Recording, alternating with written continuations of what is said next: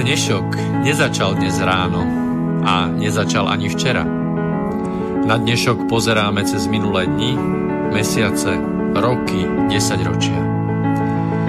V relácii Inforovnováha hľadáme odpovede na otázky, na otázky, ktoré kladie sám život, najmä ten spoločenský a politický. Dnešok totiž naozaj nezačal dnes ráno. Je pokračovaním včerajška, predvčerajška, baj udalostí spred 50, 80, 100 a viac rokov.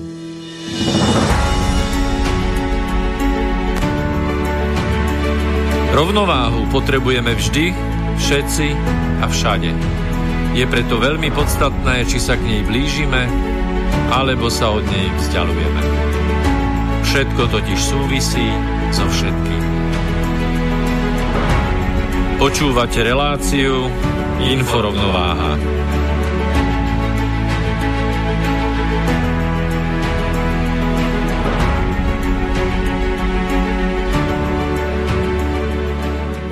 Príjemný dobrý večer, vážení poslucháči.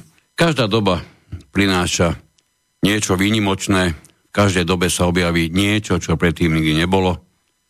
A ľudstvo si postupne prešlo od čias, kedy muži naháňali mamuty a, a ženy spracovávali kože v jaskyniach do situácie, kedy sme možno zomierali na dnes úplne banálne choroby, pretože neboli žiadne nemocnice.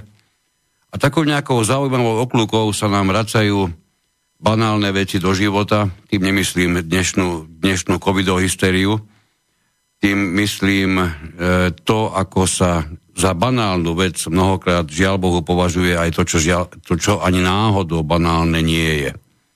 Máme tu 21. storočie a už v 20. storočí na jeho konci bolo zjavné, že náš vzduch okolo nás nie je až taký nevinný a až taký prázdny, ako sa na prvý pohľad zdá. Dnes tu, dnes tu máme okolo seba 2G, 3G, 4G, 5G, pán Boh vie, kam to bude chcieť ísť, možno až na 118G, kým definitívne pochopíme, že to je slepá ulica. A, a keby len to, my tu máme len, len 2G, 3G, 4G a 5G, máme tu ešte spustu iných vecí, ktoré ani zďaleka nevidíme, ale o to viac na nás útočia, možno čo si to menej uvedomujeme.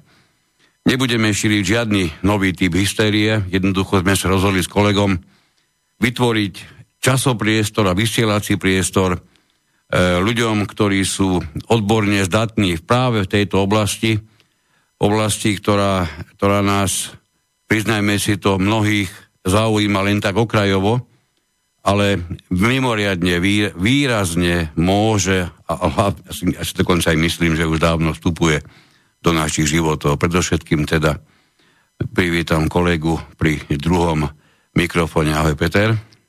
Luknár. Zdravím všetkých našich poslucháčov, poslucháčky a takisto zdravím mojho kolegu Miroslava Kantnera od Mixpultu. No, dnes nebudeme ani náhodou na túto odbornú tému sami, budeme mať postupne, alebo snáď od začiatku troch hostí. E, dámu, ako jednu z nich, máme priamo štúdiu, ale to už nechám, to už nechám na Petra, ten sa tom vyzná lepšie ako ja. No, ja si zoberiem ešte trošku pár viet k tomu, kým predstavím našich hostí. Ako ste si všimli, naši poslucháči, poznáte tu e, to naše logo toho slona na tej naklonenej rovine. Snažíme sa vyvažovať rôzne roviny spoločnosti, e, aj politiky, aj rôznych filozofií a tak ďalej. A e, nejakú dobu v podstate už na nás spôsobia tieto technológie. Priznám sa, že ja sa nejakým spôsobom tiež už roky venujem takýmto veciam dovolím si pomôcť na začiatku jedným, jedným veľmi pekným citátom od, niektorí tvrdia, na, najväčšieho mysliteľa a veca v súčasnosti, alebo posledných minimálne 100 rokov, Nikola Teslu. Pokiaľ chcete nájsť tajomstvo vesmíru, je ukryté v pojmoch energie, frekvencie a vibrácie. A ešte si dovolím z opačného pólu, čiže z podstate jedného mystika alebo islamského mysliteľa, ku podivu islamského mysliteľa, ten hovorí, že ten, kto pozná tajomstvo zvuku, pozná tajomstvo celého vesmíru. Takže zobrali sme si na, na hrb celkom slušný náklad s tým, že sme vytvorili sériu. Určite na tom baneri vidíte, že sa to logo momentálne trošku odlišuje od tých ostatných. Je, je bez farby. Ale tam dole sme priložili... Počkej, biela je farba. Dobre, ono je áno. biele, nie bez farby. Áno, biela obsahuje všetky farby sveta. No. Ale, čiže je biele a takto aj bude bývať, aby ste to vedeli rozlíšiť. Táto séria bude mať teda biele logo s tým, že dole E, na spodnom okraji loga je, je také akoby pravítko to vyzerá, v rôznych farbách nie, nie, tu, nie sú to farby dúhy, sú to farby spektra energií alebo spektra vibrácií. A ešte sú tam také tie čísličky, že 10 na minus 8 až, až 10 na 8, čiže všetky široké spektra. Ide tu o to, že chceme priniesť širokú diskusiu a najmä aj odbornú, otvorenú o tom, v akom rozsahu na nás už niekoľko desaťročí, môžeme povedať pomaly storočie, pôsobia rôzne energie, rôzne vibrácie, frekvencie, rôzne elektromagnetické polia, žiarenie a tak ďalej, z všetkých možných vymyslených a ešte nevymyslených technológií. Takže... Známych a neznámych. Známych a neznámych. Takže, takže, to, že ich nepoznáme, neexistuje, teda neznamená, že neexistujú. Že neexistujú, presne. Všetko, čo je živé, tak kmita. Čím je, keď sa dieťa malé narodí, tak, tak je také živé. Hej, všetko, všetko kmita. No malé dieťa zvykne kmitať, čím, ale aj my kmitame. Hej, čím, na to. Áno, ale my už menej teraz. A čím viac sa človek blíži k smrti, tak tým je toho kmitania menej a, a smrť znamená vlastne na tomto svete koniec a koniec aj toho pohybu. Hej? Ale všetko živé aj neživé v podstate v celom stvorení, v celom vesmíre kmita. Všetko je vibrácia, všetko je energia a teraz musíme e, to celé obsiahnuť a povedať si, že čo z toho je pozitívne, alebo čo má pozitívne vplyvy a čo môže mať negatívne vplyvy. Takže o tomto bude tá celá séria, toto úvodné dvojhodinové sedenie dnes s tromi hostiami, ktorých za chvíľočku predstavím, má vlastne za úlohu tak vás trochu navnadiť na to, na tú celú sériu. Čiže dnes nebudeme hovoriť veľmi konkrétne, ale budeme hovoriť taký prierez histórie a tej celej šírky toho, o čom budú tie relácie, o čom bude ten celý seriál a samozrejme, že k takémuto niečomu patrí aj e, neodmysliteľne nejaká dávka aktivizmu, ja si trúfam ale vyhlásiť, že budeme hovoriť hodne konkrétne. O, tak, Nie iba, až tak nekonkrétne, ako si to chcel povedať. Ale v takých perličkách zatiaľ iba sa toho tak dotkneme. No dobre. Takže, dovolte, aby som privítal tu na štúdiu dámu Petru Bertovú Polovkovú, ktorá je už nejaký čas e, aktivistkou, občianskou aktivistkou, ktorá je členkou výboru petícia Stop budovaniu 5G sieti na Slovensku. Takisto je administrátorkou facebookových e, stránok alebo skupín Slovensko bez 5G a odborne proti 5G. E, hneď dodám to, že nejde tu naozaj nám všeobecne len o 5G. Budeme rozoberať celú šírku pôsobenia, synergického pôsobenia rôznych typov žiarení na živé bytosti. Takže vítajte v štúdiu, Petra. Dobrý deň. Ďakujem. Áno, no. máte pravdu, som aktivistka a tejto problematike sa venujem asi tak rok. Ja som sa pridružila k tým hm, členom petičného výboru, ale tí ľudia sa tomu venujú viac ako ja. A Dokonca som sa teda dopočula, že ľudia v rámci Európskej únie alebo v rámci sveta sa ohlasujú voči škodlivým vplyvom elektromagnetického žiarenia už aj, neviem, 25 rokov. Určite. Mm, takže keď niekto povie, že alebo stretli sme sa na ulici s takými ohlasmi, že o, vy riešite 5G a 4G vám nevadilo, tak Vedzte, že teda vadilo. Vadili, vadí elektrosmog vo všeobecnosti. A ide len o to, že tieto informácie neboli v médiách hlavného prúdu. Všetky tie ohlasy sú cenzurované a preto teda som vďačná aj za tento priestor tu v rádiu, že môžeme prebrať rôzne odborné aspekty. A ja ako občianka teda sa rada budem aj pýtať hostí, ktorí tu postupne budú prichádzať do tohto štúdia, do, tejto, do tohto cyklu. Ja ešte k tomu pripomeniem, ak dovolíte, pripomeniem k tomu, že vlastne Uh, vy ste tak tro, trochu kostrou uh, zostavenia takej, takej pracovnej skupiny, ktorá už dneska číta nejakých zo pár desať ľudí z, obra, z oblasti teda vedeckej, z, z osavky, z oblasti lekárskej, a samozrejme aj z oblasti právnej, lebo to sa všetko týka teda tejto jednej, jednej témy a samozrejme aj ľudí, ktorí priamo e, sú nejakým spôsobom aj teda dotknutí už, už nejakým tým žiarením, čiže nejakých tých senzitívnejších ľudí, ktorí na to reagujú. Môžem povedať, že som skôr niečo ako hovorkyňou, pretože tí ľudia majú aj rôzne vlastné e, občianske iniciatívy. Existuje iniciatíva regulácia vysielačov.sk. E, Prípadne sú ešte aj uh, samostatní vedci, ktorí informujú o týchto veciach alebo sú v rôznych uh, vedeckých uh, telesách združení. Napríklad aj tá IARC, čo je komisia, ktorá uznala elektrosmog ako možný karcinogém, tak aj naši slovenskí vedci sú tam zahrnutí. Tak, Dobre, takže toto tak na úvod, na, na to predstavenie. Ja, ja si dovolím teda pokračovať, aby sme si uzavreli teda všetkých hostí, ktorí tu dneska budeme mať a potom vytvoríme teda nejakú tú diskusiu na ten úvod. Uh, teraz by som chcel predstaviť tu už vlastne človeka, ktorý k nám do relácií chodí a relatívne aj pravidelne, aj sme dohodnutí na, na ďalších uh, iných témach, ale keďže keďže je jednak e, doktorom morálnej etiky, ale je aj zapojený do mnohých výskumov e, v oblasti bioetiky alebo v oblasti biotechnológií, tak určite bude mať čo povedať aj v niektorých ďalších reláciách tejto série a samozrejme aj dnes nad nejaké to zaramcovanie. Takže dovolte privítať pána doktora Reného Baláka. Pán doktor, počujete sa? Dobrý večer. Alebo nás, tak Dobrý večer zúčastneným v tejto debate a dobrý večer aj poslucháčom prajem. Len upresním doktor morálnej teológie, aby to bolo také presné, ale to vôbec nie je podstatné. Dobre, ďakujem pekne.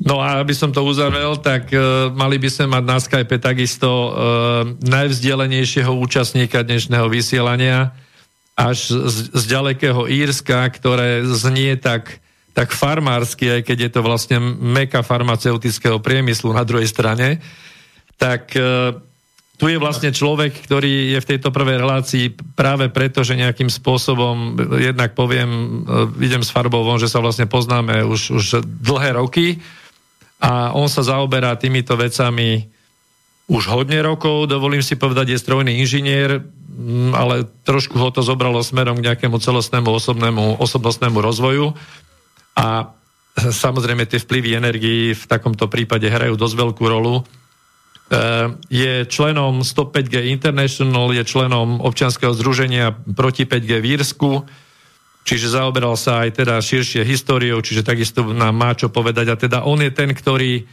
ktorý nejakých, ja neviem, 3 roka dozadu alebo rok dozadu e, mňa nejak nadchol pre túto tému a odtedy sme o tom svojím spôsobom uvažovali a, a je zakladateľ Slovensko bez 5G e, facebookovej stránky, ktorú aj administruje a takisto aj teda som spolu so mnou. Takže vítam Janka Štefánika z Írska. Janko, počujeme sa? Áno, počujeme, ďakujem Peťo. E, pozdravujem vás do štúdia, pozdravujem aj poslucháčov, poslucháčky a tiež sa chcem ešte poďakovať teda za vytvorenie tohto skvelého priestoru, ako sa spomenulo niekoľkokrát, je to veľmi komplikovaná, komplexná téma a je výborné teda, že ten priestor sa vytvoril a, a že budeme môcť mať nejakú odbornú a, debatu, ktorá nám veľmi chýba vo všetkých teda médiách hlavného prúdu. A keďže sa nás táto téma týka všetkých už dosť dlhú dobu, a, určite je teda debata potrebná, takže ďakujem ešte raz za pozvanie. No, takže keď... taká rýchla technická otázka. Pán Balák, vy počujete pána Štefanika? No, konečne, konečne, lebo ste mali podržaný hovor. No, Počul no, som ho. Nemali, ale takto to musím celé predstaviť trochu inak. Takže viete čo, ja vás tu vypnem a skúsim vás to urobiť, urobiť to iným spôsobom, dobre? V poriadku. No. no tak myslím, že my by sme sa mohli zatiaľ Poďme, štúdiu aha. povenovať, povenovať e, kým, kým urobíme rekorekt, tak sa povenujeme teda z tej občianskej stránky alebo z toho občianského pohľadu. Ja by som chcela zdôrazniť na začiatok, že naše aktivity alebo aj tento cyklus v rádiu sa bude venovať elektromagnetickému žiareniu v časti spektra nízkych a rádiových vln. Čiže rádiové vlny sú od 10 e, kHz do 300 GHz, e, čo sú vlnové dĺžky od 30 km, to sú tie nižšie frekvencie a tie vysoké frekvencie až po milimetrové vlny. To označujeme. Hmm. A tiež aj teda tie nižšie, uh, nižšie vlny pod 10 kHz, čiže od 0 do 10 kHz. Čiže celému tomu, tomuto spektru sa budeme venovať. A 5G je len veľmi malá časť tohto spektra. Aj keď významná samozrejme. Z hľadiska práve toho, tej zhody týchto, týchto frekvencií s e, ľudskými orgánmi alebo, alebo s, s endokrinnými žlázami, keď to tak poviem. Aj tie nižšie frekvencie majú mnohé vplyvy a o tom nám budú práve vedieť povedať vedci a bio, biológovia, ktorí tu prídu v neskorších častiach a konkr- na konkrétne frekvencie, aké majú konkrétne účinky, pretože každá frekvencia má iný vplyv na organizmus, závisí to od vlnovej dĺžky. A dokonca sme sa dozvedeli, že nie všetky vlnové dĺžky škodia, čiže my sme napríklad znesli aj takú požiadavku, že aby sa vyselektovali tie vlnové dĺžky, ktoré škodia menej alebo ktoré možno neškodia aby sa tie hľadali a tie používali. Výborná Jasne. téma. Môžem ja jednu takú otázku na všetkých troch, lebo nedá mi to, to sa musím proste spýtať, lebo je viditeľné, že tu máme rôznych aktivistov na Zeme tak pracovne medzi sebou ako zelení aktivisti, ktorí sa idú zblázniť z toho, aj bola planéta zelená, a idú robiť psie kusy vyslovene už, už do veľmi veľké zásahy aj do ekonomiky a do všetkého možného a nemožného. Dokonca majú aj svoju, svojho autistického maskota. A ja som nepočul ani od tohoto maskota, ani od nikoho z tejto oblasti o, žiadnom, o žiadnej škodlivosti práve tá, tohoto, nazvem to, elektromagnetického smogu, pričom si myslím, že asi by, ma, asi by zrejme bol správny ten záver, že nám to v našom živote môže a prekáža rovnakým spôsobom ako tie plastové flaše pohodené kdekade po ulici a kdekade aj v prírode. A ja, ja osobne nevidím to žiadny významný rozdiel, čo by nám z toho malo prekážať menej. Napriek tomu, na jednu časť to zameriava obrovská pozornosť a druhá je prakticky ako keby neexistujúca. Ja chcem takú úvodnú odpoveď, ak teda môžem túto otázku položiť. Prečo si myslíte, že je to práve takto?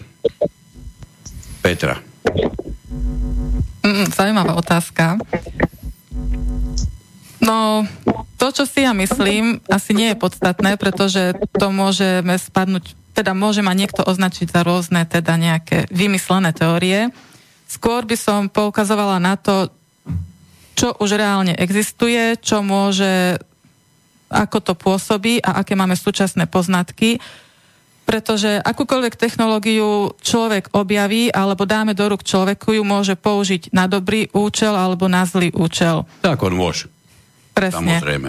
Takže to technologické alebo to fyzikálne, tá fyzikálna podstata existuje, vlnenie existuje a už len to, čo s tým človek spraví, už sa len môžeme dohadovať. Niekto to použije na nejaký zlý úmysel a môžeme sa len baviť, či súčasné politické vlády majú s tým dobrý úmysel, alebo... Konec koncov ma napadá taká paralela, alebo taký obraz, že rovná línia, keby mala pilka rovnú líniu, tak by tak hladila, ale keďže to vlnenie každé je v tvare takej, tak, takých zúbkov akoby na píle, no tak tie vlny režu v podstate, sú to sú takou pilkou. No takže posúdeme tú otázku do Írska. No. Áno, no je to veľmi zaujímavá otázka, okolo ktorej by sa dalo teda špekulovať dosť veľa. A ja to tak len poviem, aby som teda nešiel, ako Petra povedala, do nejakých takých vážnych konšpirácií. Ale... Nie, nemusíme. My, my, my si dajme kľudne na dnes cieľ, že na rozdiel od bežného nášho vysielania plného konšpirácií, dnes nebudeme konšpirovať vôbec. Nič tak. Tak, tak. Tak treba sa potom iba zamyslieť presne tak, prečo sa nehovorí, prečo sa nehovorí o, nielen o tom elektrosmogu, ale prečo sa nehovorí napríklad o elektroodpade, ktorý v podstate nám exponenciálne rastie hej, s, s pribúdajúcimi týmito rôznymi uh, hračkami, ktoré máme v dnešnej dobe a ktorých je plánovaných o mnoho viac s príchodom 5G. Hej, vieme, že tých senzorov a zariadení majú byť proste milióny všade takisto mobilných telefónov, smartfónov a tak ďalej. No a ľudia si často neuvedomujú teda, alebo teda veľmi sa tiež o tom nehovorí, že aké intenzívne teda tieto výrobné procesy práve našich zariadení, možno ľudia vedia teda o tých nejakých lítiových soliach, ktoré sú potrebné na batérie, ale tých minerálov je o mnoho viac. Tuším okolo 50 vzácných minerálov je potrebných na vytvorenie t- mobilného telefónu a každé z týchto minerálov majú dosť uh, náročné, náročné procesy na, na, na čisťovanie, na, na ťažbu. Uh, takisto by sa dalo hovoriť o vlastne kremíku, ktorý je vlastne, hej, máme ten kremíkovú revolúciu, hej, tak to volajú, ale samotný proces uh, toho získavania kremíka, to nie je len, že kremík, ale on musí byť veľmi uh, očistený veľmi do takže to sú tiež veľmi energetické náročné procesy. Takže tých, tých bodov je dosť veľa a je ozaj veľmi zarážajúce, že prečo sa to vôbec nespomína v týchto zelených agendách. Zrejme majú s tým nejaké iné plány, no, ja len tak poviem. No, to je hĺbková sondáž bez nejakej vážnejšej výpovede. To nie je urážka, to je len také, že ono sa naozaj asi je len tak na povrchu, ako odpoveď tejto otázky chodiť nedá. Buď sa zoberie do hĺbky, alebo asi radšej necháme, necháme na boku. Čo na to hovorí pán, pán René Balák? No ja začnem možno netradične alebo šokujúco, ale ja budem vychádzať z pojmu ľudská prírodzenosť, ktorý mnohí považujú za pojem, ktorý je možno teologický, možno filozofický, ale ja mám vždy optiku nazerania na akýkoľvek problém aj v rámci tejto problematiky taký komplexný pohľad zahrnúť čo najširšie spektrum významu toho pojmu. A preto na úvod by som povedal asi toľko, že čo znamená ľudská prírodzenosť v oblasti elektrodynamiky, čo znamená v oblasti termodynamiky, elektrotechnológií, žiarenia, elektromagnetických polí, elektromagnetického žiarenia, vlnenia, čiže v celej tej časti elektrofyziky a potom aj v oblasti biomedicínskych vied, ktoré skúmajú teda zdravie ľudského organizmu, to, ako funguje, aké tie možné následky na ľudské zdravie má toto žiarenie. To je ďalší rozmer toho pojmu ľudská prírodzenosť. A potom ten posledný, taký by som povedal, spätý s prírodou, s touto planétou, taký georozmer ľudskej prírodzenosti, čiže to prírodzené prostredie, v ktorom žijeme pretože je známe, že všetko viac menej je založené na určitej e, rezonancii alebo frekvencii, vlnení. A toto sú všetko oblasti, ktoré presahujú obzor bežných ľudí a ak ide o vedecké spektrum ľudí, ktorí sa zaoberajú problematikou človeka a v rámci jeho prírodzenosti a prírodzeného prostredia, každý z tých vedcov, ktorí budú súčasťou tejto relácie budú veľkým prínosom, kedy odborne vysvetlia ľudskou rečou ľuďom, v čom spočívajú mnohé problémy spojené s 5G, 2G, 3G, to je úplne jedno, jednoducho elektromagnetické žiarenie, tak každý z tých vedcov vidí ten určitý, veľmi dôležitý výsek pravdy o ľudskej prírodzenosti a vplyvu elektromagnetického žiarenia na človeka, na prírodu, na svet, v ktorom žije. A preto je z mojej strany veľmi dôležité, aby sa tieto výpovede jednotlivých budúcich vedcov v tejto relácii spojili do jedného celku, aby tak teda poslucháči mali možnosť vidieť, aká závažná problematika to je, aj z toho morálneho hľadiska, bioetického, medicínskeho, elektrofyziky, právnych normatívov, medzinárodných dohovorov a podobne.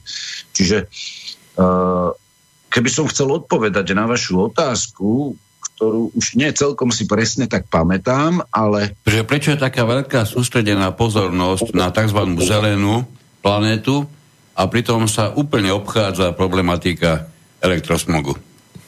No a ja som za to, že keď chceme trvalo udržať život na tejto planéte, aby do tej by som povedal niekedy až zelenej ekologickej hystérie, ktorá sa odohráva predovšetkým v politickej rovine, kdežto v reálnom živote v každodennom živote, denodenne sa to popiera, aby bola zahrnutá aj táto téma, lebo je o mnoho dôležitejšia, ako si ľudia myslia, lebo keď sa pozrieme do histórie, elektrifikácie, tak ho nemôžeme vidieť ako izolovaný jav, ale musíme vidieť aj tie sprievodné javy, ktoré v daných historických momentoch po zavedení určitých technológií postavených na elektrike prišli a stali sa našou súčasťou života a mali aj negatívne dôsledky. Čiže na jednej strane ten, e, tá, tá zelená nejaká hystéria, ktorú spúšťajú v Európskej únii, tu vnímam jednoznačne negatívne. Ona je na politická, na politickej úrovni a na tej sa bude realizovať. To ste povedali mimoriadne vystihne. Vystihne si dovolím povedať?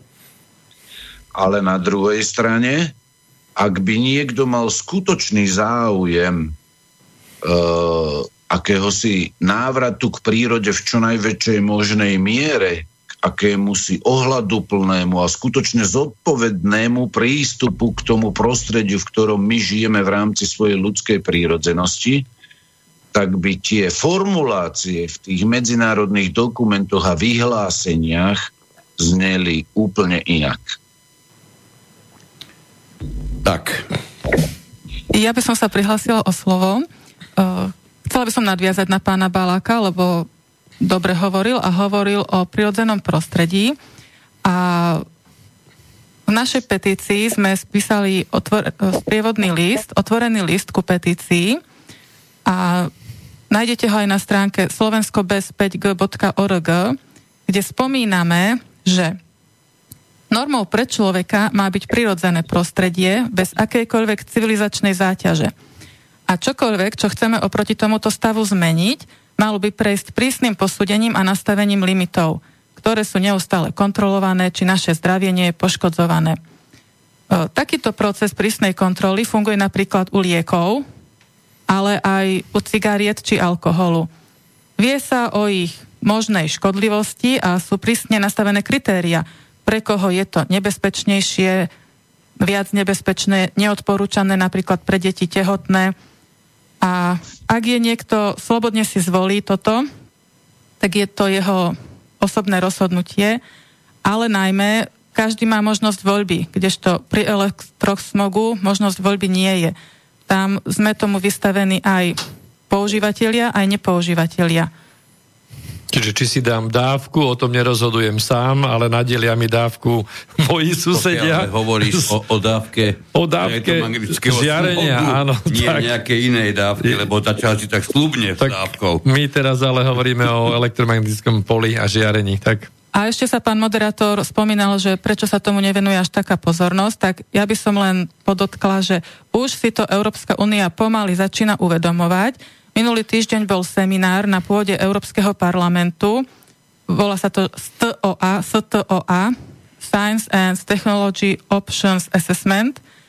A tam si pozvali teda šiestich rôznych vedcov, ktorí postupne v diskusii upozorňovali na to, že uh, je málo štúdií a štúdií nie je nikdy dosť a Neberú sa v týchto štúdiách do úvahy dlhé, dlhé dlhodobé účinky, dlhodobé účinky uh-huh. ale a neionizujúce žiarenie, teda, že tie neionizujú, netepelné, tak, pardon, netepelné účinky a poukazovali na to, že sú, je mnoho štúdií na zvieratách a aj na rastlinách, kde je badať súvislosť.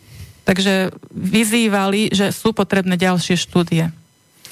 Pritom ešte mne sa vybavil taký obraz, keď si ty dával tú otázku, toho e, porovnania toho zeleného, my to voláme tu v našich reláciách zeleného terorizmu versus, versus teda to zamorenie iným všetkým ele, elektrosmogom, že títo zelení, e, zelení kreatívni aktivisti, oni v podstate sú ochotní zaplatiť, že si kúpia nejaký strom v nejakej džungli a, a jasajú nad tým, že na ten strom sa nás nasmeruje nejaká e, kamera, ktorá samozrejme potrebuje poriadne internetové pripojenie a každý z tých aktivistov, ktorý si ten strom kúpil, si ho môže online 24 hodín denne pozerať.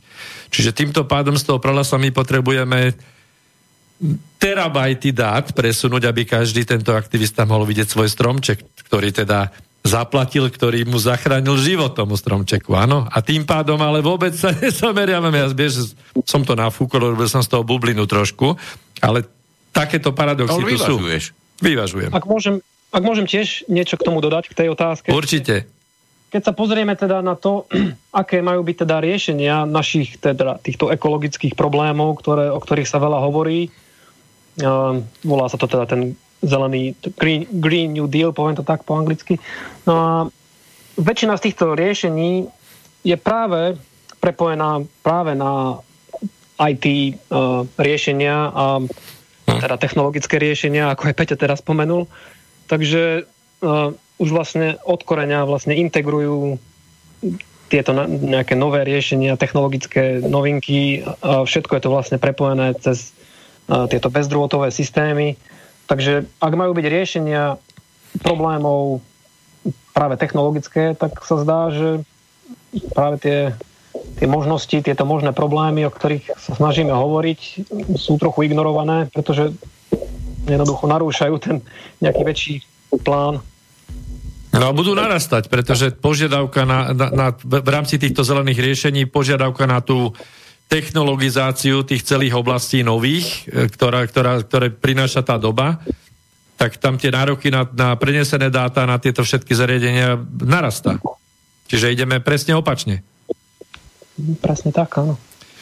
No, množstvo prenášaných dát dosahuje rozmery, ktoré sme ešte pred pár rokmi si nevedeli ani predstaviť, že niekedy v živote budeme takéto dáta, takéto obrovské množstva dát prenášať do bežného mobilu.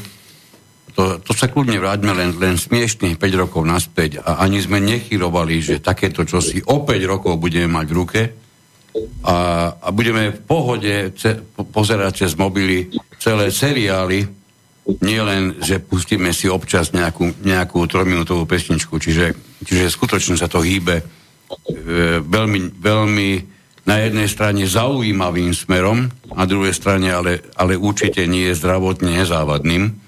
A keď chceme hovoriť o čistej planéte, tak by tá mala tak by tá snaha o čistotu mala byť komplexná. To je to, k čomu smerovala tá moja prvá otázka. Tak, no, máme nejakú takú polhodinku plus za sebou, a takú voľnú nejakú diskusnú a ja si myslím, že je na čase teraz, aby sme to dali do nejakého šatu. Takže ja si myslím, že na tento úvod by to stačilo a teraz by sme si mohli prejsť nejaké také zarámcovanie, čiže by som poprosil pána Baláka, že by ste nám to dali do takého celého základného širokého pohľadu a potom by sme prešli prešli na nejaké tie e, stopy v histórii, čo by nám zase pán Štefánik Moment, ja ešte prihodil. pre istotu, lebo sa nám veľmi často stáva, najmä v poslednej dobe, že nám poslucháči posielajú svoje otázky cez maily prakticky až na konci, kedy už sa na to nedá ani poriadne reagovať. A už vôbec nie ich zaradiť, to nemá veľký zmysel, pretože ne- niekedy tá otázka vyžaduje odpoveď rozsahu aj 5-10 minút Takže všetci vy, ktorí sa o túto tému chcete zaujímať, týchto pokračovaní bude niekoľko, tak narýchlo poviem, minimálne 5 ich je, ich je definitívne istých a môže byť kľudne z toho aj dvojnásobok a to zďaleka si nemyslíme, že túto oblasť pokrieme tak, aby sme boli sami s tým spokojní. My budeme vysielať naďalej našu informovnú v štandardnom útorkovom termíne a budeme využívať najpravdepodobnejšie piatkové do obedie práve na vysielanie týchto, týchto relácií alebo tejto, mm, tohoto seriálu vysielaní o, o tomto, o tomto o, vlny, na vlnách rozumu, sme to nazvali. E, takže, ak budete chcieť napísať, píšte nám na studio zavinač Sklováš zelený vysielač, slobodný vysielač.sk, tak má poblázni zelení ekoteroristi. Čiže ešte raz, studio zavinač slobodný vysielač.sk, samozrejme všetko bez diakritiky. Ak budete chcieť e, dať nejaký názor, ktorý nie je potrebné dnes čítať, ale, ale je dobre sa ním zaoberať do budúcnosti, prípadne možno nejakú tému, ktorú by sme niekedy v budúcnosti mohli, mohli sa jej bližšie venovať, radšej píšte na, na redakcia zavináč inforovnováha.sk tam sa nám to nikdy nestratí keď to pošlete na slobodný vysielač o chvíľku tu sú pribudnú desiatky a stovky iných mailov a medzi, tom, medzi tým množstvom sa naozaj mimoriadne ťažko sa dá dohľadať to, čo by sa týkalo iba nás. Takže toto sme si povedali. Potom, e, ak budete chcieť telefonovať, samozrejme aj to sa dá Poprosím vás ale až v druhej časti, keď trošku tá, tá debata sa predsa aj rozvinie. A to nám tedy môžete volať na telefónne číslo 0951 485 385. Pán Balák, máte slovo. Dúfam, že ste tú otázku nezabudli medzi tým. nie, nie, v poriadku. No, ja celý ten problém vnímam z hľadiska dôležitosti, z hľadiska dôležitosti je potrebné rešpektovať ľudskú prírodzenosť v rámci súčasného civilizačného stavu čo v najväčšej možnej miere. Ja viem, že preformatovanie celej našej civilizácie potrvá roky. Ak by sa kompetentní rozhodli ísť skutočne tou zelenou cestou, ktorá bude rešpektovať ľudskú prírodzenosť v rámci jej dôstojnosti. Druhou vecou je to, že ak by sme skutočne chceli uh, nejakým spôsobom rešpektovať zdravie človeka v rámci biofyzikálnych kritérií, ktoré úzko súvisia s geofyzikálnou veličinou frekvencií a vlnenia celej našej živej prírody, tak v tom prípade my by sme sa museli vzdať mnohých výmožeností, mm. ktoré naša civilizácia za od doby, kedy sme začali používať elektriku, by sme sa museli toho vzdať, pretože technické možnosti e, jednoducho v rámci toho tých frekvencií, či už ľudského organizmu alebo zeme a fauny a flóry, jednoducho sú úplne rozdielne od toho, v akom elektromagnetickom poli, ktoré vytvoril človek svojimi technológiami, v akom žijeme. To je jednoducho z princípu nezlučiteľné pri tých technológiách, ktoré dnes používame. Čiže my stojíme pred otázkou minimalizácie negatívnych dôsledkov a ja hneď v rámci nejakých elektrofyzikálnych a bio, najmä biofyzikálnych znalostí položím otázku, ako je možné vôbec, čo i len v teoretickej rovine uvažovať nad tým, že by krajiny alebo vyspelé štáty, kde sa tieto technológie využívajú, a to mám na mysli mobilné siete, to mám na mysli celé siete vysielačov, rádiovysielačov, televíznych vysielačov, vojenských vysielačov, satelitov a ja neviem čoho všetkého, že by sme sa podujali vôbec na to, aby sme išli prepracovať všetky technické normy s cieľom chrániť život v jeho ľudskej podobe, v podobe fauny a v podobe flóry. Ja si to teda osobne za súčasného stavu našej civilizácie ani neviem predstaviť. Na koľké roky by bola toto práca pre stá tisíce vysoko špecializovaných pracovníkov. To je jedna vec. Druhá vec je tá, že uh, o škodlivosti určitých e, typov elektromagnetického žiarenia sa vie už z medzivojnového obdobia. Už sa to vie. To, že štúdie, ktoré boli vypracované v medzivojnovom období v rôznych špecializovaných vedeckých časopisoch a tesne po vojne, keď sa rozbehol výskum, ktorý začal ešte počas nacistického Nemecka v týchto technológiách, tie štúdie existujú. Jednoducho tie základné znalosti z fyziky už v tej dobe na veľmi vysokej úrovni mali tí špičkoví vedci a oni si boli veľmi dobre vedomí toho, že rozvoj mikrovlnných technológií je zdraviu a celkovo životu v akejkoľvek forme škodlivý. A e, tu nejde len o niektoré pásma alebo frekvencie, tu ide aj o výkon. O výkon. Jednou vecou sú frekvencie v hercoch a druhou vecou, ktorá je veľmi podstatná, je výkon. A to hovoríme o tom netepelnom a neionizujúcom žiarení, lebo tých typov žiarenia je niekoľko. To elektrofyzici potom vysvetlia špecializované relácie. Ja považujem za kardinálny problém to, že my žijeme v konzumnej civilizácii, my žijeme v civilizácii zábavy, bezduchej zábavy a práve tieto siete umožňujú od útleho detstva každému človekovi, a je to návykové, uh, viesť taký spôsob života, že my tie technológie prioritne, väčšina ľudí ich nevyužíva na dobré ciele, ale na zábavu.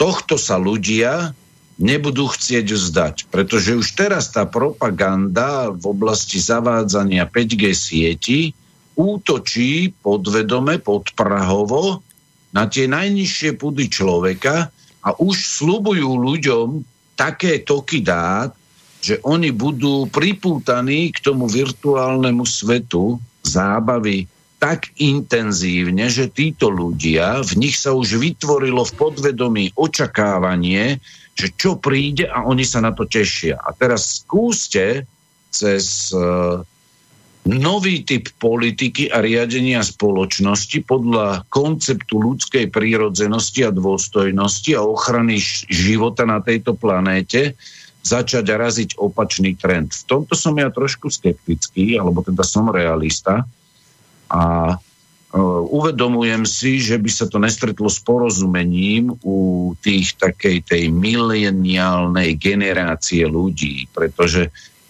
tí, čo sa už narodili do takej doby, kedy existujú mikrovoľné technológie, pre nich je nepredstaviteľné bez nich vôbec existovať. Takže ja osobne tu vidím tú oblasť e, biomedicíny, elektrofyziky, komunikácie, politiky, práva, kedy sa musia vylúčiť z týchto diskusí všetci, čo sú v konflikte záujmov. A to mám na mysli nielen, že operátorov, alebo výrobcov jednotlivých segmentov e, týchto mobilnej komunikácie, bezdrôtovej komunikácie. Ja mám na mysli každého, kto ignoruje pravdu v oblasti vedy, vedeckých poznatkov. To je pre, pre mňa jednoznačne základný predpoklad toho, aby tá debata o riešení tohto jedného z najpalčivejších problémov našej súčasnej technologickej epochy, aby sa vôbec dospelo k nejakým návrhom, ktoré skutočne budú účinné. Pretože jednou vecou sú nadšenci z oblasti toho, čo sa nazýva aktivizmus. Ja to, to, ten termín príliš neobľúbujem, ale sú to väčšinou teda ľudia, najmä v tomto prípade, ktorí majú úprimný úmysel chrániť ľudský život a ľudské zdravie. A nie len, tu sa nejedná už len o ľudský život, tu sa jedná o život flóry a fauny, pretože tieto, tieto bezdrôtové technológie majú jednoducho negatívny vplyv na akúkoľvek formu života. A to je ten rozdiel medzi tými frekvenciami, ktoré sú prírodzené v rámci ľudskej prírodzenosti, aj na genetickej, aj na neurónovej úrovni, aj na úrovni akýchkoľvek somatických funkcií ľudského organizmu alebo zvierat alebo rastlín. Čiže my tu hovoríme o probléme, ktorý je otázkou prežitia života na tejto planéte Pretože toto, čo prichádza, čo prišlo už pred niekoľkými rokmi, to je niečo, čo zásadným spôsobom ohrozuje existenciu života na Zemi. Čiže moje stanovisko také nejaké komplexné, dúfam, že som na nič nezabudol, je asi takéto. Petra? Ja by som doplnila pána Balaka. Spomínal niečo v zmysle, že tu, tejto vymoženosti by sme sa museli vzdať, ale skôr by som povedala takto, že my nie sme proti samotnej technológii 5G ako takej, my sme skôr proti praktickej realizácii tak, ako sa to deje dnes. Pretože nikto nie je proti modernizácii, proti novým technológiám. Sme za moderné, ale za bezpečné Slovensko, za bezpečné používanie týchto moderných technológií. Môžete si to zobrať podobne ako rentgen. Vymyslel sa rentgen a kedysi sa rentgenovali preventívne deti dvakrát do roka až keď sa zistilo teda, že to nie je až také zdravé, tak nastavili sa limity, teda, že rentgen je, neviem teraz, možný raz do roka, tehotné ženy sa nerentgenujú a tak ďalej a tak ďalej. Čiže my sme za 5G, ale lepšie to realizovať, lepšie dbať na zdravotné dôsledky. Otázka je, či to ide. No práve na to by som zareagovala. Ešte len sekundu, aby mi nevypadla myšlienka. Ide to, pretože my aj v tej petícii hovoríme, konkrétne je to bod, e, teraz neviem, tuším dva, že uh, sme za káble, za optické káble, že prekáblovať. Prečo by sa to malo šíriť vzduchom, keď sa niečo môže šíriť káblom? Čiže preferovať káblové je to výrazne, výrazne, výrazne drahšie. Je, no. Už to vstupuje do tých nákladných robín a tým je samozrejme určite ovplyvnená aj dostupnosť a cena toho. Čiže toto je presne, presne taká tá, tá ekonomia, keď sa ekonomia bije zo, tá to preženie možno, ekonomia sa bije, alebo ekonomika sa bije so zdravím. A, a zatiaľ mnohokrát, žiaľ Bohu, zvyťazila tá ekonomika vždy, práve na úkor zdravia. Zisk. Ale až tak veľmi sa to nebie, pretože zase minulý týždeň bola konferencia ITAPA, kde vystúpil slovenský minister dopravy a e, z regulačného úradu a podobne a práve tam spomínali, že chcú optickými káblami veľkú časť Slovenska prekáblovať. E, vy, vy, vyňatok z tejto konferencie prinášame na facebookovej stránke odborne proti 5G. Je to verejná teda skupina, je to verejná skupina, takže každý si môže prečítať jeden uh, odkaz, ktorý tam zdieľame. ITAPA, konferencia ITAPA to bola. Môžete si pozrieť, kde popisujeme plány Slovenska do budúcnosti a sú plány prekablovať veľkú časť Slovenska optickými káblami. No a to je riešenie, ktoré nie je o moc drahšie, ako tieto vysielače, ktoré máme navešané na stĺpoch, na budovách a podobne v jednotlivých častiach Európy. Ono sa to zdá, že je to drahšie.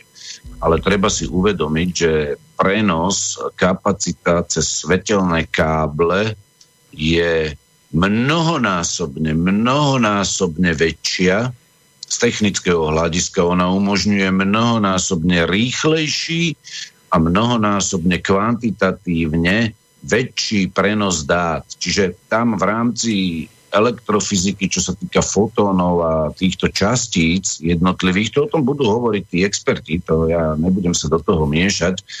Cez optické káble svetelnými signálmi dokážeme preniesť o mnoho väčšie dáta ako cez takéto E, technológie, akou je 5G. To by sme my museli skočiť dopredu v rámci science fiction uvažovania o niekoľko generácií ďalej, aby sme prešli na úplne inú technológiu, pretože svetlom prenášame obrovské množstva. Svetlo je najrychlejšie, áno. A rýchlosť je bez konkurencie. No bodaj by nás tu osvietilo to svetlo, uh, ale v neposlednej uh, miere mňa teraz zaujíma to, že dobre, uh, keď to prekáblujeme, ale koncové zariadenia, predsa my nemôžeme mať ten kábel teda niekde zasunutý v nejakom, v nejakom nejakej zásuvke ľudského tela alebo napojené na to naše zariadenie. V podstate na tom konci aj tak musí byť nejaké nejaké Wi-Fi alebo teda nejak, nejaké e, šírenie vzduchom aj na tú poslednú jednotku, aby tá rýchlo zostala zachovaná. Čiže ako s týmto? E, ja by som povedala k tomu toľko, že na tieto technické otázky by sme pozvali v ďalšom dieli hosti, ktorí nám budú takto technicky vedieť presnejšie odpovedať. Teraz len poviem veľmi stručne, možno má o týždeň, teda možno má v ďalšom dieli opravy host, že či to hovorím správne, že medzi dedinami, medzi mestami ten kábel je potrebný, lebo nebudeme... To, to je jasné. To je jasné. Uh, teraz ide o ten koncový bod, že pokiaľ ide o pevné body, čiže napríklad, keď máme, potrebujeme Wi-Fi v škole, v nemocnici, tam predsa nechodíme v škole, ide do triedy alebo do kabinetov, škola sa môže prekáblovať. To šírenie vzduchom je dôležité len pri pohyblivých koncových zariadeniach, čiže mobil sa hýbe autonómne auta sa budú hýbať.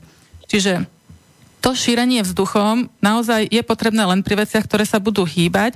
A tu je otázka, keď sedíte doma, či sa hýbete, alebo sedíte teda v jednej svojej pracovni za počítačom.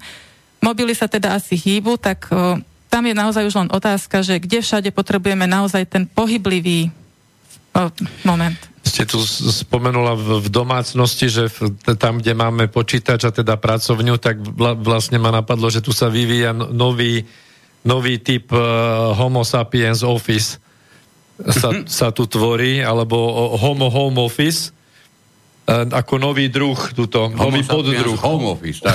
homo sapiens home office. Homo mobilis. Ktorý, áno, ktorý to má doma.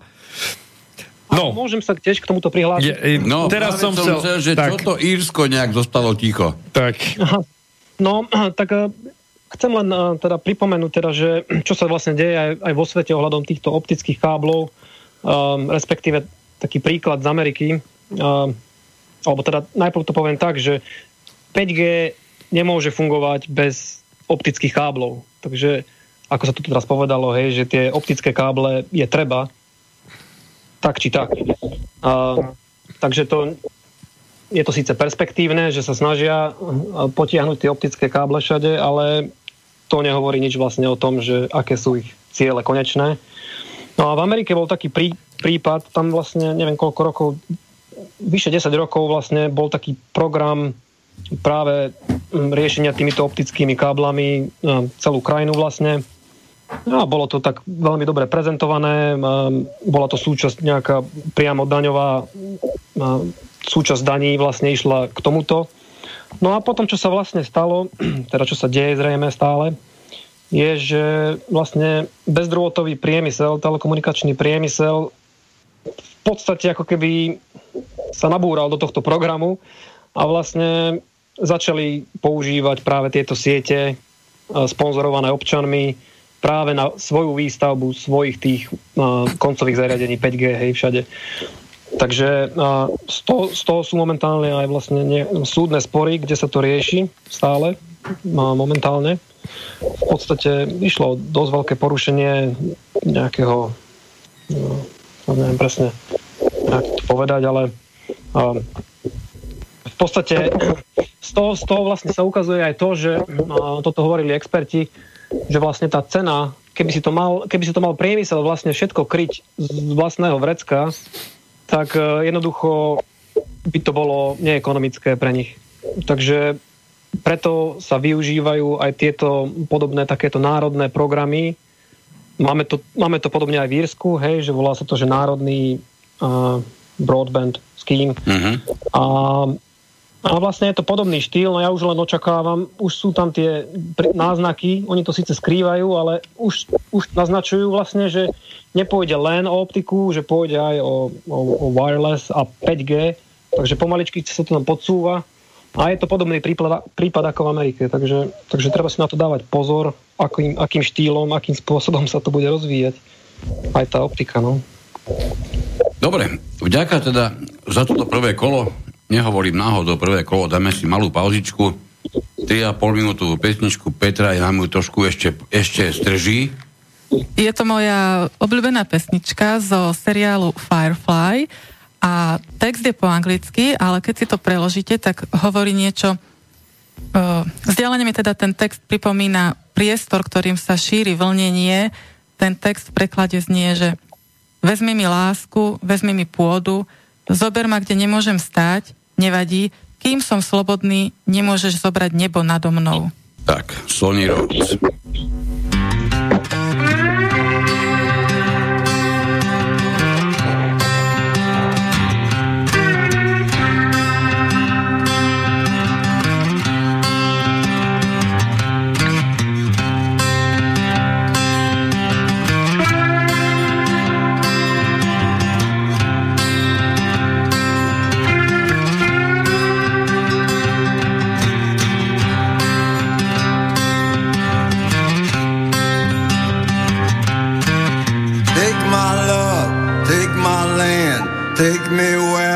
Cannot stand. I don't care, cause I'm still free. You can't take the sky from me. Take me out to the black, tell them I ain't coming back. Burn the land and boil the sea.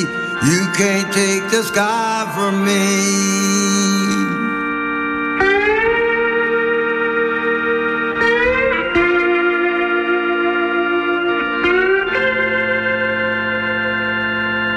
There's no place I can't be since I found serenity.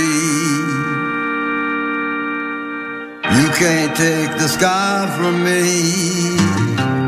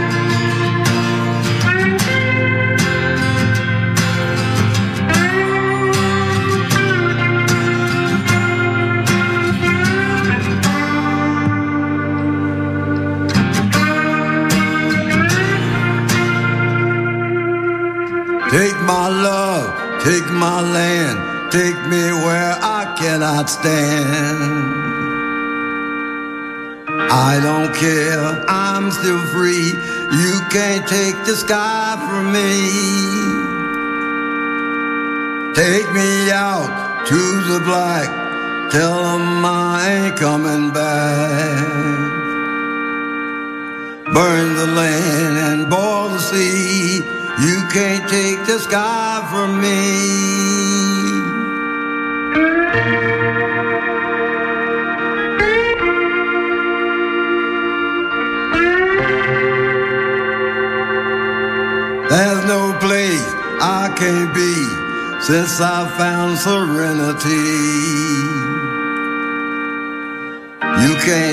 the sky from me.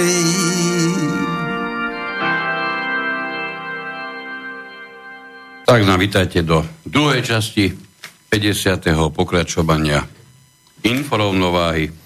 Ja pevne verím, že máme stále na linke aj Írsko, aj pána Balaka. Áno. Áno. Výborne. Dneska to funguje fantasticky. No. Čak tú oblohu nám nezobrali zatiaľ. Áno, áno, áno. Mohli by sme jednu vec ale urobiť, lebo my, e, to ste si určite mnohí všimli, už v zvučke hovoríme, že dnesok nezačal dnes ráno. Tomu dnešku predchádzali celé roky, desaťročia, storočia, a toto isté sa navezuje aj na to všetko, čo nazývame dnes či už žiarením alebo smogom. Brány Jericha boli zničené frekvenciou. Dokonca.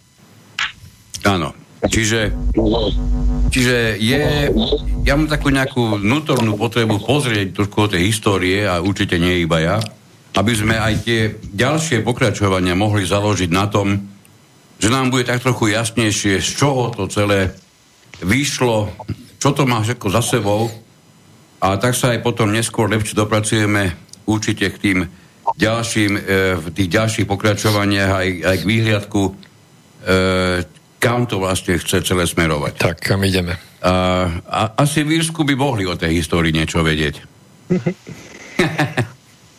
Áno, tak ja som si pripravil pár takých zaujímavostí z histórie. Um, keďže tu hovoríme o tej, aj o tej citlivosti, spomenuli sme o týchto veciach a o tých zdravotných nejakých uh, účinkoch, biologických účinkoch, tak je dobré si teda pripomenúť teda, že tieto veci nie sú nejaké, nejaké novinky, ako, ako hovoríme. Existuje taký termín choroba z ožiarenia rádiovými vlnami,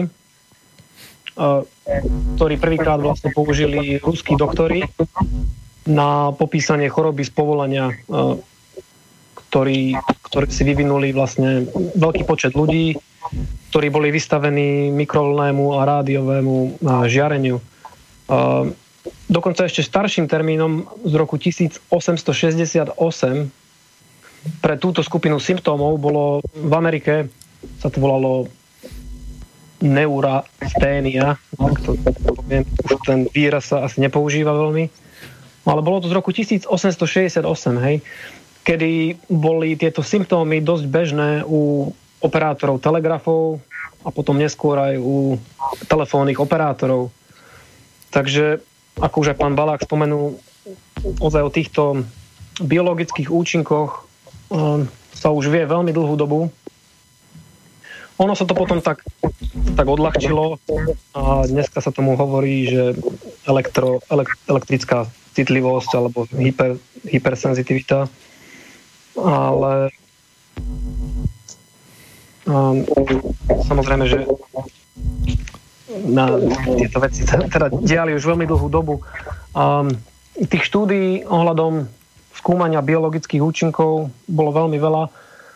A, hlavne teda v tých krajinách uh, bývalého toho východného bloku, bol taký zaujímavý rozdiel vlastne medzi vedeckou činnosťou v Amerike, kde sa hlavne teda pozerali na, na tie termálne účinky, tepelné účinky. A... Mikrovlné rúry? Ja ako iba, iba na chvíľku, iba na chvíľku trošku doplním, lebo samozrejme hneď sme tu bádali a do, dobádali sme. Neurastenia ako taká je stále chápaná ako neurologická porucha, spôsobuje fyzické a psychické vyčerpanie Čiže, čiže nie je neznáma ani dne pre dnešnú lekárskú e, vedu a jednoznačne teda ide o nervovú chorobu, prejavuje sa citlivosťou a slabosťou nervov, nervové vysilenie. Ah, zaujímavé, hej. Ďakujem. Tak. uh, takže týchto štúdí bolo veľmi veľa uh, a hlavne teda, ako som spomenul, v tých krajinách uh, toho sovietského bloku, Eh, kde sa práve tými biologickými účinkami dosť dopodrobná zaoberali. Spom, spomeniem teda taký, takú, taká zbierka vlastne um, materiálov, zbierka štúdií, uh, ktorá bola publikovaná v roku 1975 hľadám, 1975 bola pripravená americkou zdravotnou inteligenciou, súčasť americkej armády. No a volala sa biologické účinky elektromagnetického žiarenia v euroazijských komunistických krajinách. Takže aj Československo bolo súčasťou týchto, tejto zbierky, teda štúdie z Československa. A a boli tam také zaujímavé teda, teda spomeniem teda pár zaujímavých z tohto, z tohto materiálu. Niečo sa nám tam mieša.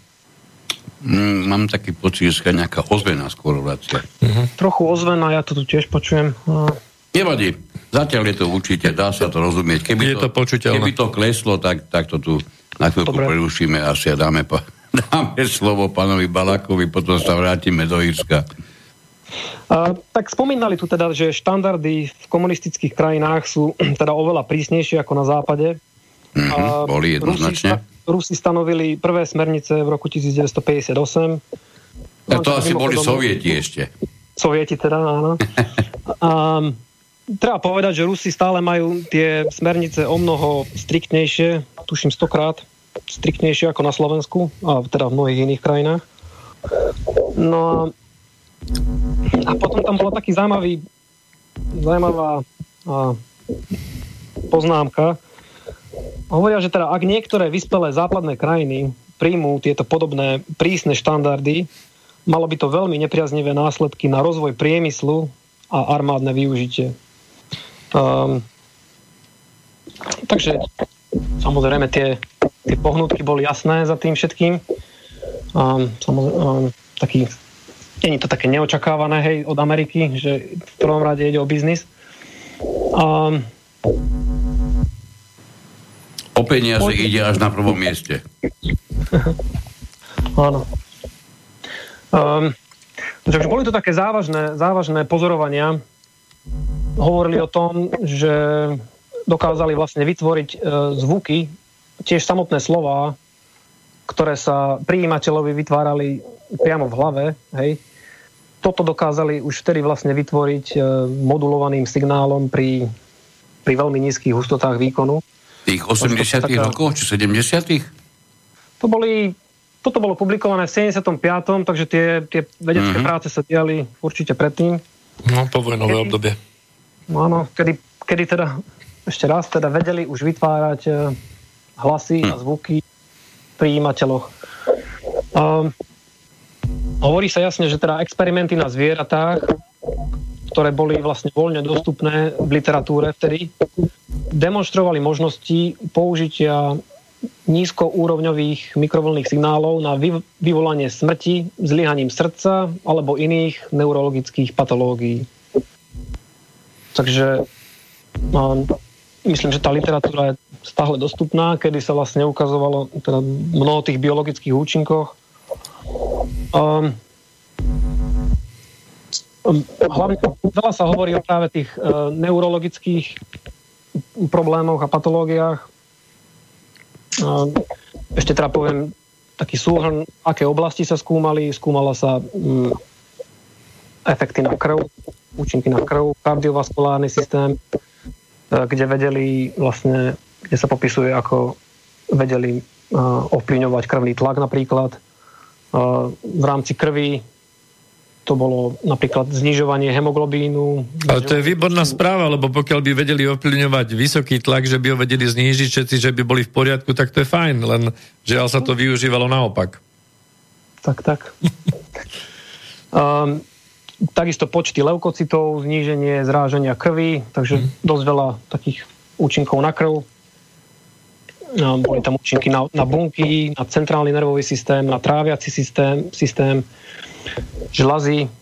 Dosť veľa výskumu sa robilo ohľadom tvorby adrenalínu a kortizolu. A tam sa ukazovali naozaj vysoké výkyvy. A čo to boli niektoré teda merania, kde až vlastne po desiatich dňoch vlastne po ožarovaní sa ukazovali, že množstvo adrenalínu bolo dvojnásobné ešte do po desiatich dňoch, až teda po ukončení expozície. Ja. Ja. takže vyso, vysoké zmeny. A ďalšie, takisto sa študovalo vlastne zmeny na metabolizmus, hm, reprodukcia, no ako som teraz spomenul, tie vnútorné zvukové vnemy. To bola špeciálna teda kategória, ktorá sa skúmala dosť podrobne. Um, to, to bola taká jedna zaujímavá, je tých výskumov veľmi veľa, ja som len taký, taký výcud, takých pár pár takých postrehov.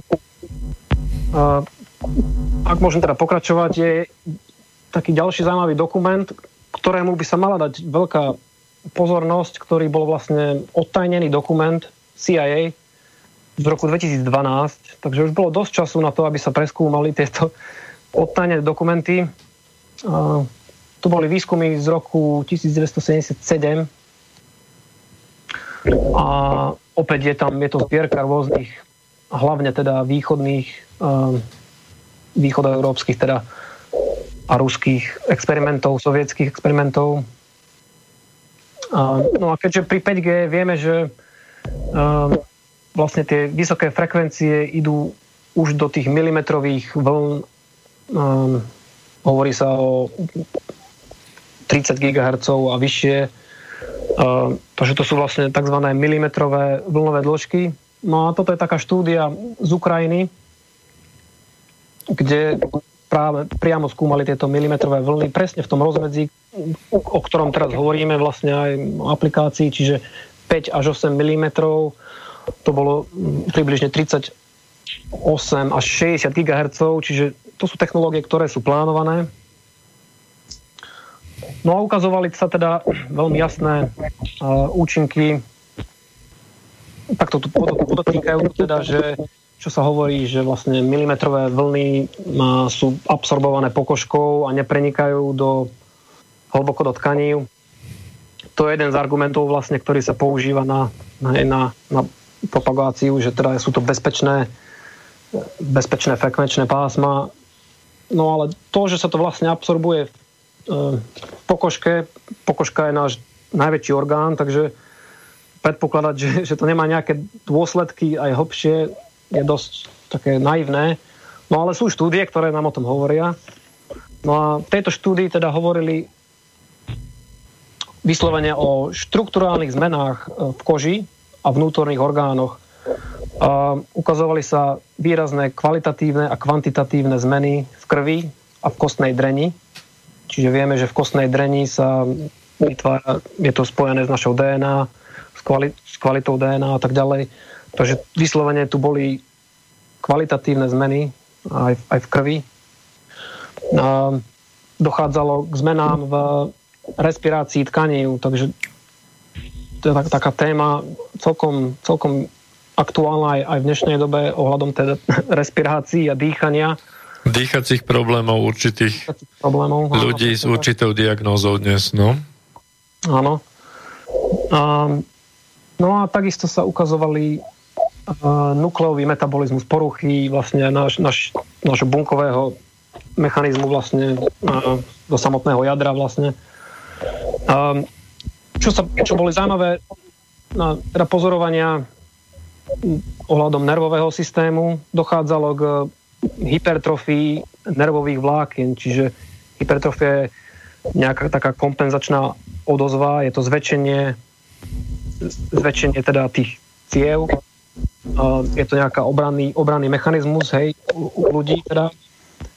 No a dochádzalo vlastne, pozorovali, že niektoré úseky nervových vlákien uh, boli demialinizované, to je taký termín medický, to je vlastne ten povrch na nervoch, nervový povrch, vonkajšia vrstva, ktorá slúži ako taká vodivostná vrstva. Takže pozorovali to, že vlastne tento povrch, nervov, nervový povrch sa keby odstraňoval, odbúrával, poškodzoval. A vlastne v tých neskorších štúdiách sa aj ukazuje, že práve toto je jedna z takých mecha, mechanik, mechaník vlastne toho nervového poškodenia ľudí a súvisí to zrejme s, s mnohými teda nervovými problémami. A s množstvom možných diagnóz potom neurologických, hej? Presne tak, to bolo na, na, nadvezujúce rôzne problémy. Vieme, že organizmus je obrovský komplex vecí a keď sa vlastne porušujú, porušujú chody základných stavebných prvkov aj v kostnej dreni a, a, a v krvi, tak sú to ďaleko siahle teda následky potenciálne. No, vieme, že 60 GHz u nás to zatiaľ síce aj to hovoria otvorene, že sa nechystá mm, v rámci 5G, ale pozrieme sa do Česka, tam tuším už vyše 30 tisíc vysielačov je nainštalovaných v tejto, v tejto frekvencii. Takže že môžeme si dúfať, že to u nás začnú, ale no, teda uvidíme, no. Ja by som doplnila pána trošku e, k tým historickým štúdiám. Pre staršie ročníky možno poznáte taký časopis Amatérske rádio. Bol, vychádzalo to teda, mám tu z roku 1969. To je, je veľmi obľúbený no. časopis. No. Super.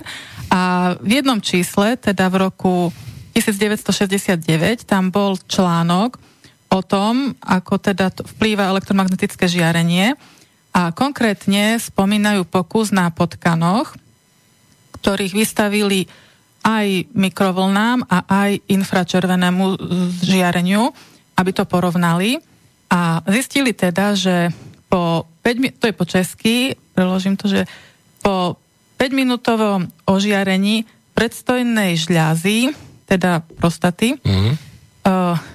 došlo k významnému poklesu obsahu zinku ZN65 ale pri ožarovaní tým infračerveným zdrojom k tomuto poklesu nedošlo.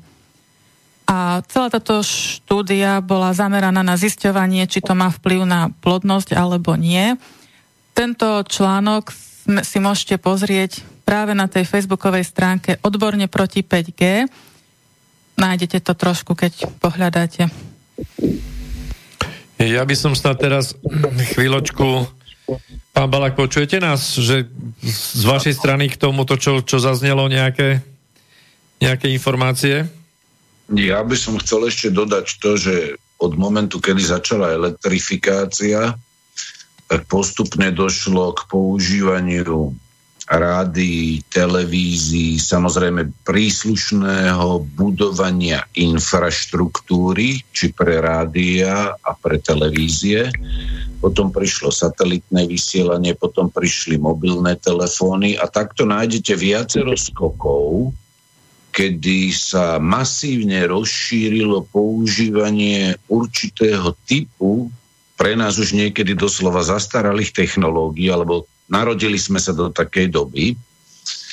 A potom došlo aj k masovej elektrifikácii, povedzme, vidieckých oblastí a podobne, lebo najprv to začínalo samozrejme v mestách, potom priemysel, lebo v podstate prvá priemyselná revolúcia to nebolo, že prišla priemyselná revolúcia, najprv prišla energetická revolúcia, že jednoducho najprv prišlo masívnej výrobe energie, ktorá potom umožnila priemyselnú revolúciu. A s tým potom prichádzali nové a nové technológie a to boli také skoky, ktoré významným spôsobom vytvárali elektromagnetické polia, s ktorými sa stretla veľká časť populácie, ktoré dovtedy ešte neexistovali.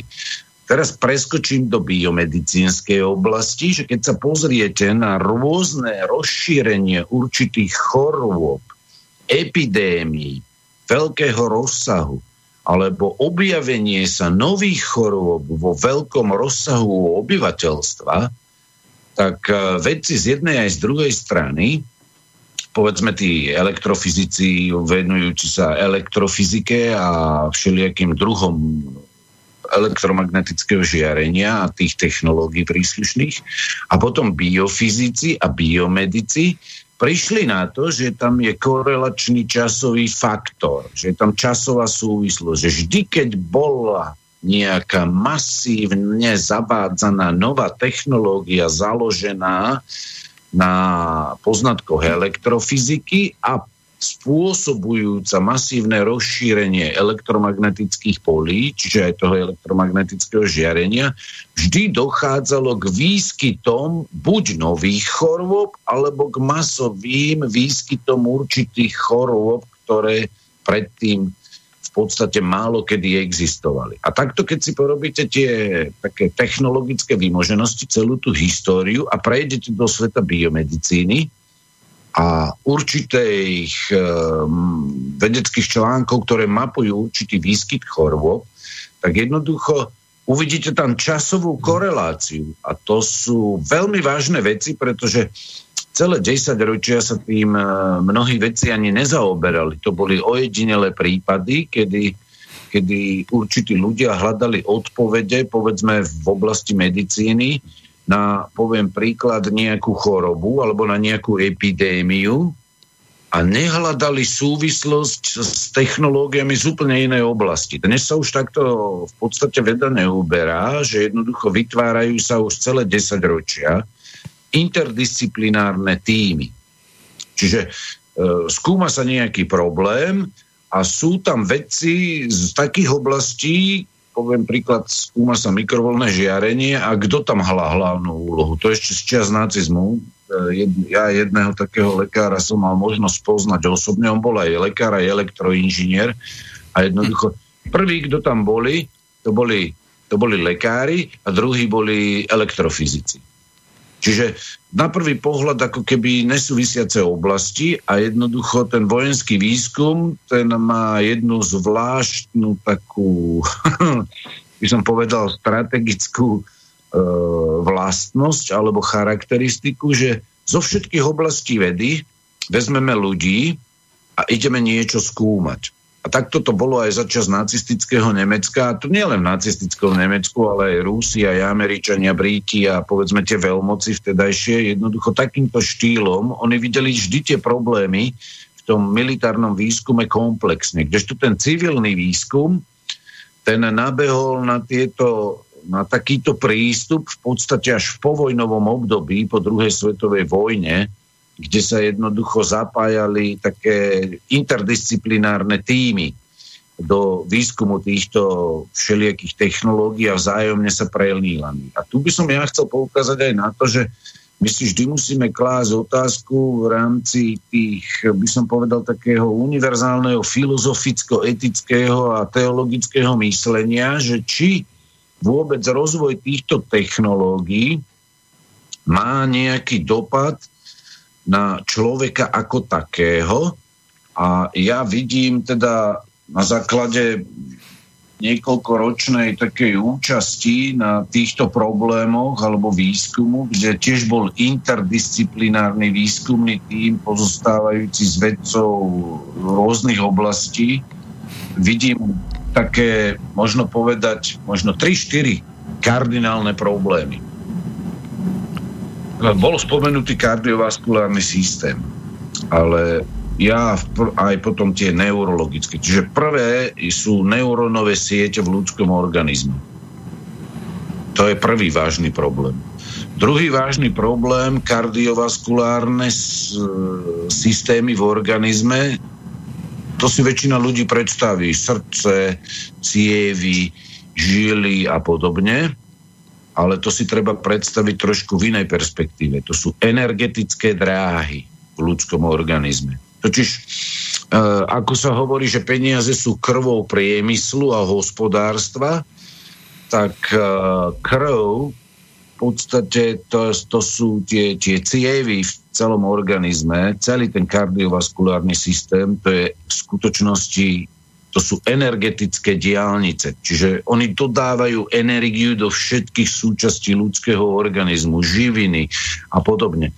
Čiže toto si treba predstaviť v tejto perspektíve. A potom vidím e, veľmi dôležitý problém z hľadiska molekulárnej genetiky, že elektromagnetické žiarenie akéhokoľvek druhu, akéhokoľvek druhu, nielen mikrovolné žiarenie, má vplyv má vplyv na, na ľudský genetický kód, na genóm, na, mo, na úrovni molekúl a atómov. A toto je veľmi vážny problém vzhľadom na budúcnosť, pretože vedci z oblasti neurovied a potom molekulárnej genetiky už možno 30-40 rokov upozorňujú na množné nebezpečenstvá. A v posledných možno 30 rokoch už bijú doslova na poplach, lebo z oblasti neurologických vied, to je veľmi široká oblasť, a potom tých, e, tej molekulárnej genetiky, jednoducho sa vie, že elektromagnetické polia, elektromagnetické žiarenie vážnym spôsobom zasahuje do funkcionality ľudského genómu, ktorý je, ktorý je veľmi stabilný, pretože on pracuje veľmi zaujímavým spôsobom, celá, celá tá DNA a jednoducho tie enzymy tam jednoducho neustále tú DNA opravujú a podobne, neustále prepisujú a podobne. To sú, to, to sú veľmi zložité procesy, ale práve elektromagnetické žiarenie narúša život aj na génovej úrovni, aj na bunkovej úrovni. A toto je vážny problém z hľadiska zachovania genetického patrimónia, čiže dedictva ľudstva. E, my dnes e, máme čoraz viac špecializujúcich sa vedných odborov na kadejaké poruchy zdravia a vedci bijú na poplach e, v tom zmysle, že takto poškodený genom vzhľadom aj na ingerenčnú medicínu, na schopnosti dnešnej medicíny zachrániť skoro každý život v prípade nejakých nehôd a podobne, alebo e, aj terapii, sa neustále ako keby ľudský genom dostáva do stavu čoraz väčšieho ohrozenia v rámci znižovania jeho kvality. A chcete vidieť jeden Tých príkladov by bolo nesmierne veľa, ale schopnosť odozdávať život. Dnes napríklad na Slovensku je už štandard 20% párov alebo manželstiev, keď chcete, nemôžu počať dieťa prírodzeným spôsobom. Dokonca ani nemôžu mať niek- väčšina z nich ani vlastné deti. A vedci sa pýtajú, prečo? Ako to je možné, že neplodnosť pri takom obrovskom vývoji medicíny je takýmto vážnym a čoraz vážnejším problémom. A to hovorím len ako jeden z mnohých stoviek príkladov. A teraz, keď sa vrátime naspäť uh, k iným oblastiam, máme civilizačné choroby. Tých chorôb je už toľko, že ja doslova lutujem budúcich lekárov, čo všetko oni musia študovať v rámci všeobecného základného štúdia. Ale nikto nechce riešiť problém na tej úrovni riadenia spoločnosti, ktorý neustále narastá. Lebo jedným z východísk je zmena technických predpisov a noriem, aby sa čoraz viac sprísňovali normy v rámci distribúcie elektriny, v rámci distribúcie televízneho signálu, v rámci distribúcie mobilných e, signálov. Nikto nechce riešiť e, problematiky mobilných technológií, tých koncových zariadení takým štýlom, aby oni, tieto mobilné telefóny napríklad, boli na jednu stranu, na tú, ktorú človek viac menej si prikladá k hlave, aby boli odtienené takým spôsobom, že by vyžarovali prevažnú časť mikrovlného žiarenia aj výkonu vo vatoch, alebo v milivatoch, to je úplne jedno, aké jednotky použijeme, aby vyžarovali na opačnú stranu. Nikto nechce riešiť problém sprísnenia noriem ohľadne tienenia toho elektromagnetického žiarenia, napríklad v stavbách. Nikto nechce zaviesť príkazy, alebo teda obmedzenia, že na školách, v zdravotníckých zariadeniach bude úplne zakázané používanie mikrovlnných technológií. A teraz si vezmite uh, by, otázku bývania. Čiže tam uh, tie paneláky, vôjdete do nejakého paneláku, to je keby ste vošli do mikrovlnej rúry, neviem s koľkými wi na každom poschodí. Takže toto všetko sú technológie, ktoré na jednej strane uľahčujú ľuďom život a na druhej strane nikto nechce riešiť dôsledky, ktoré to prináša. A tu, toto vidím aj z toho bioetického a morálneho hľadiska ako jeden z vážnych problémov našej súčasnej historickej epochy, lebo uh, tie dôsledky na tej bunkovej úrovni, aj na genetickej úrovni, neurologickej úrovni, kedy sa pred 30 rokmi prvýkrát napísali štúdie, ktoré poukazovali na demenciu u detí, u detí, ktoré nastupujú ešte len do školy, tak to sú veľké varovania, pretože tí, tie generácie spred možno 40 rokov narodení už, už sa narodili do doby, kedy začala tzv. tá prvá fáza digitálnej revolúcie, kedy kedy sa hračky a akékoľvek výrobky do nich zavádzala elektrina. Tým pádom sa zavádzali do bežne používaných vecí elektromagnetické žiariče a vytvárajúce potom to elektromagnetické pole.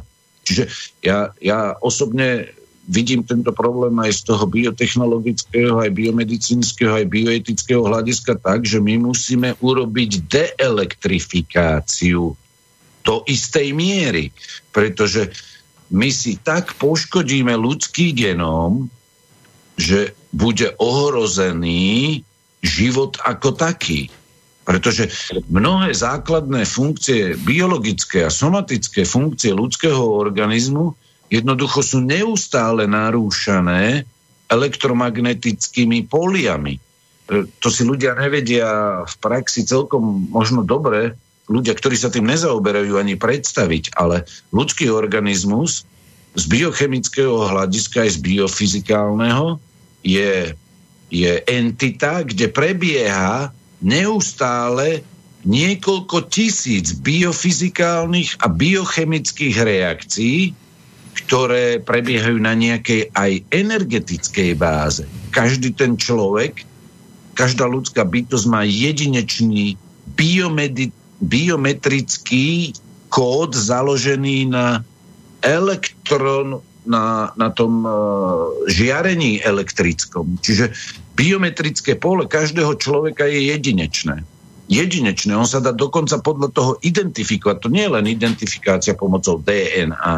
Aj tá, niekto povie, že aura, niekto povie nejaká energia či v tej čínskej kultúre a podobne, ale my máme ten organizmus tak jedinečný, že aj na tej elektrofyzikálnej báze je akýsi elektromagnetický kód každého jedinca.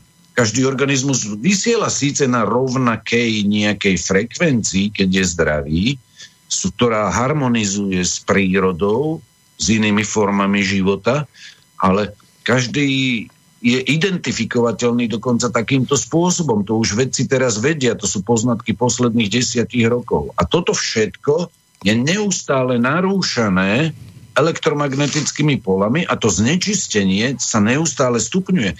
Teraz si uvedomme, že a to pani bude veľmi dobre vedieť, keďže sa tej problematike venuje, že to budú stonásobky teraz, keď sa zavedie 5G technológia.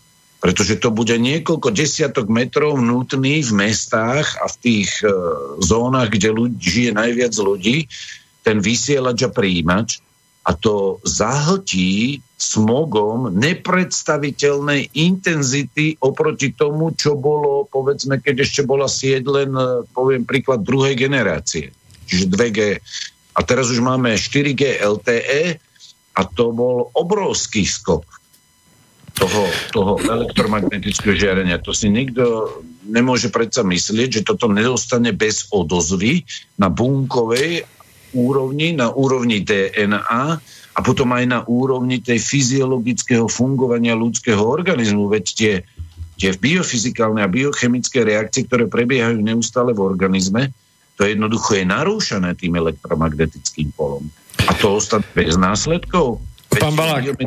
Časopisy tie štúdie, to sú stovky a tisíce štúdí, ktoré na to poukazujú. A toto je vážny etický problém, kedy už si musíme klásť otázku, že či skutočne chceme ďalej v tom pokračovať. Pán Balak, toto je mimoriadne zaujímavá oblasť, samozrejme určite tomuto budeme venovať nejakú tú reláciu, pretože tá, tá e, korelácia alebo tá súvzťažnosť časová sú, súťažnosť technológií a po, k tomu prislúchajúcich zdravotných zmien alebo priamo diagnóz, ktoré vznikali, ako sú známe napríklad, že sú teórie, kde v, v, v tých 20. rokoch španielská chrípka súvisí so vznikom silných radarových zariadení a technológií toho typu a takto to pokračovalo vlastne až do dnešnej doby.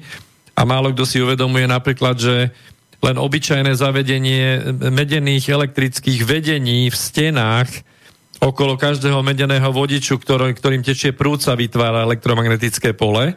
A to by tiež všetko malo byť tienené, čiže my sme ovopnutí všetkými možnými druhmi tých žiarení, hej? Máme tu ešte, máme tu ešte z...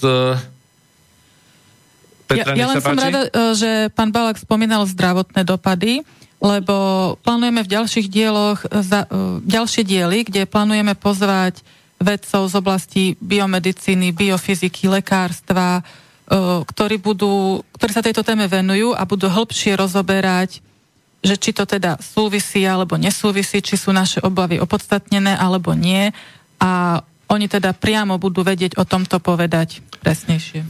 Jasné, takže ďakujeme za tento vstup a ja viem ešte o tom, že eh, Janko, ty máš pripravené nejaké také aj pikošky e, experimentálne z tej, z tej histórie a z tej minulosti, nech ešte tamto premostíme.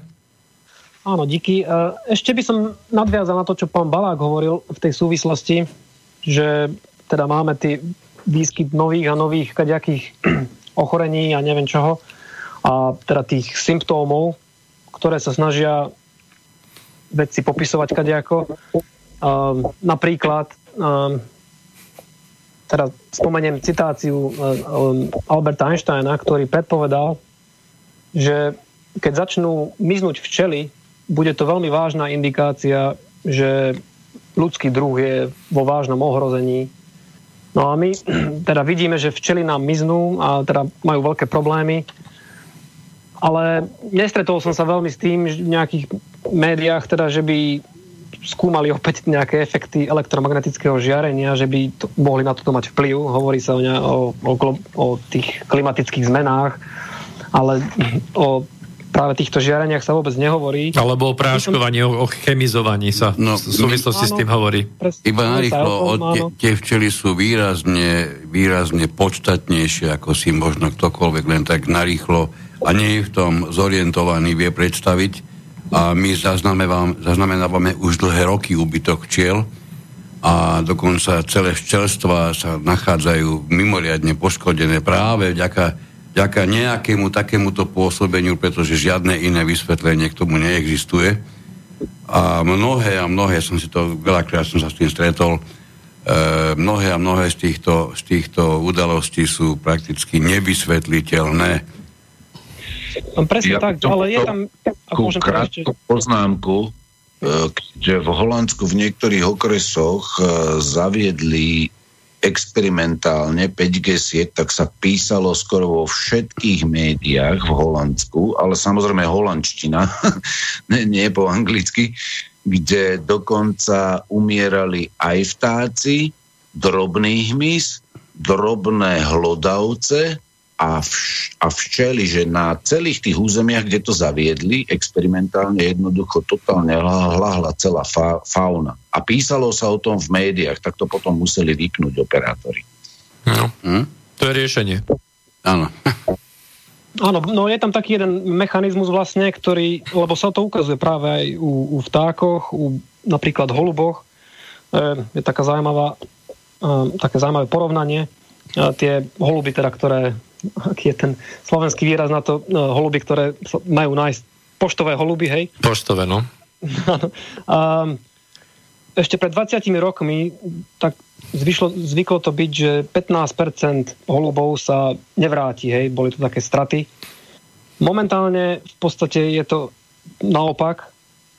Teraz sa vracia už iba 15%, 15%. holubov sa vracia to je vlastne štatistika spred 6 rokov, takže dokonca, dokonca som počul, že vlastne to, toto ako také hobby, že už vlastne to aj nemôžu robiť ľudia nejako vo väčšom, lebo ozaj tie holuby sa už nevracajú. A také jedno vysvetlenie aj, aj pre včely vlastne, vlastne všetky živé organizmy majú v sebe magnetit. No a Magnetit sa nachádza v zobákoch vtákov napríklad a pomáha im pri teda tej orientácii. No a takisto včely majú tento magnetit vo gastrointestálnom systéme, takže opäť sa im vlastne dochádza k výrazným poruchám orientácie. No, ľudia, my to máme vlastne v mozgoch, magnetit, takže to je veľmi zaujímavé. A ešte k, vlastne k tým energetickým e, záležitostiam, keď hovoríme o tom prepojení vlastne, že vlastne naozaj ľudský druh v podstate môže byť vlastne vo vážnom ohrození, keďže sa zahrávame a, vlastne na, na tej genetickej úrovni s vážnymi zmenami. A, je dobré teraz si uvedomiť, že my sme ako energeticky prepojený systém vlastne aj s planétou a, a samotná planéta má svoj puls, môžeme to tak povedať. Volá sa to Schumannová rezonancia. to je 7,87 Hz. No a... Bejvávalo? Áno, pardon? Že bejvávalo, tak, tak mala kedysi, áno?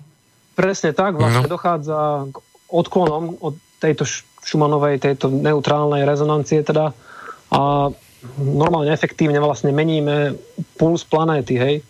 A teraz vlastne ten trend tými novými satelitmi, ktoré budú obklopovať vlastne celú planétu, teda ktoré majú obklopovať. Verme, že sa to nejako zastaví. Ale ozaj dochádza k vážnym zásahom a ak si predstavujeme, že to na nás nebude nejako vplývať alebo na teda zvyšok, zvyšok no, prírody, tak je to opäť veľmi naivné. A, a teda ešte môžem skrátke o tom, áno, o tom jednom experimente, ktorý som sa prichystal ľudia o tom možno počuli, uh, tzv. moskovský experiment, kedy americká, armá, americká ambasáda v Moskve uh, bola ožarovaná mikrovlným žiarením uh, od, hovorí sa teda, spomína sa 53. rok. V 62. čiže tak po desiatich rokoch oficiálne začalo CIA vyšetrovať Zrejme tam hlásili teda nejaké príznaky a tí zamestnanci. No a v 65. roku potom začali Američania projekt, ktorý sa celkom výstižne volal, že projekt Pandora, a multimiliónový projekt, kedy vlastne skúmali tie, tie výsledky. Je také celkom otázne, že či Američania a Rusi v tom spolupracovali v týchto experimentoch, lebo teda hovorí sa, že od 70. rokov Američania tak podsúvali niektoré veci Rusom, aby vlastne ten výskum sa nejako prepojil, ale o to nejde. Ukazovali sa zase celkom jasné výsledky vplyvy na centrálny nervový systém, vedeli ovplyvňovať rozhodovacie procesy u ľuďoch, u zamestnancoch, vytvárali, dokázali vytvoriť chronický stres, znižovať efektivitu práce. Opäť sa ukazovalo, že vážny vplyv na, na krvinky, na biele krvinky. Na... Tieto, tieto experimenty dokázali utajovať až do, pred verejnosťou americkou, až do ďalších 10 rokov, 15 rokov, až v 76. Priznali teda, že tieto experimenty prebiehali a vtedy vlastne začali inštalovať také ochranné zariadenia nejaké na okná tej budovy a tak, aby odklonili niektoré z týchto žiarení a vtedy sa vlastne priznali, že niečo sa teda deje. A ešte teda povedať, že vlastne jedný z zaujímavých výsledkov, alebo teda pozorovaní týchto výskumov bolo, že nešlo až tak o tú intenzitu signálu, pretože tá intenzita bola v porovnaní s tým, čo používame teraz, bola v rozmedzi 0,04 až 0,2 uh, W na meter štvorcový. Teraz sme vlastne v desiatkách W na meter štvorcový, takže to boli ozaj nízke intenzity, ale ešte hovoria o tom, že vlastne tá pulzujúci pulzujúca charakteristika týchto mikrovlnných žiarení bola rozhodujúca práve pri vytváraní tých rôznych biologických účinkov. Práve to, čo používame my, Wi-Fi a 4G a 5G, práve tá pulzujúca charakteristika sa neustále zvyšuje. Hej. Tá pulzácia je vlastne, ide o to, ako tá, tá výmena dát v podstate v praxi. No a pri, keďže pri 5G bude dochádzať k obrovskej výmene dát hore-dole vlastne, takže tá pulzu, ten pulzujúci charakter bude, pulza, pulzácia bude veľmi výrazná, takže takže máme to tu, hej. A, tak, asi všetko. No, tu máme niečo, niečo štúdiu, zaujímavú informáciu. Janko spomínal, že sa niečo dialo v Moskve niekedy dávno. Ja tu mám článok zo 6. decembra na bbc.com, ktorý hovorí, prečítam úvod, záhadná choroba, ktorú utrpeli americkí diplomati na Kube, bola s najväčšou pravdepodobnosťou spôsobená riadeným mikrovlným žiarením, uviedla správa vlády USA. Článok zdieľame na facebookovej stránke odborne proti 5G. No však Američania majú radi mikrovlnky, no tak trochu im to tam zapiekli, no tak čo už. to je to, že množstvo, množstvo, tá väčšinová populácia v rámci toho, čo sme urobili, tých zopár vied okolo propagácie, teda tých série, série týchto relácií, tak sme tam spomínali, že vlastne sú ako je vždy v rámci akéhokoľvek názorového spektra, je to na tej Gaussovej krivke, že jeden extrém, druhý extrém a potom je ten stred. Ten stred je tá lahostajná väčšina. Žiaľ. A, a žiaľ Bohu, to je taká väčšina tých, že im je to aj jedno, alebo potom je taká väčšina tých neveriacich, že to je proste, čo nevidím, tak to neexistuje. No, ja by som povedal, že každého takéhoto neveriaceho by som zobral k jednému, normálne na letisko, hej, k jednému veľkému letišnému radaru, a tam ho nechať, ja neviem, 10 minút, 15 minút ho tam no, post- to, to, to nechať postať. Videl. Veľmi rýchlo by videl, že aké sú odozvy organizmu na tento typ ožiarenia, pretože dochádza k veľkým nevoľnostiam, dochádza k zvracaniu, bolestiam hlavy, neidentifikovanej slabosti a tak ďalej. A to je len proste pár chvíľ, je tam zákaz vstupu. Takže ja neviem, že čo treba viac vlastne hovoriť. Hej? Lebo my sme tiež elektromagnetické bytosti. My máme vlastne e, feroproteíny máme a to nám pomáha orientovať sa v tomto tiež magnetickom, elektromagnetickom poli Zeme. A do toho, keď sa pustí množstvo ďalších no, takýchto počkaj, energií, frekvencií... to nepomáha vôbec, ani sa im zorientovať. No niektorým to nepomáha. Ale vtákom, včelám, hmyzu a tým všetkým, tí sa podľa toho riadia. Ja by som len poopravila. Myslím, že nikto nehovorí, že vysoké výkony neškodia. Aj zástancov, zástancovia 5G, alebo teda uh, tvrdia, že áno, vysoké výkony môžu škodiť, ale veď predsa my tu ideme stále do nižších a nižších výkonov.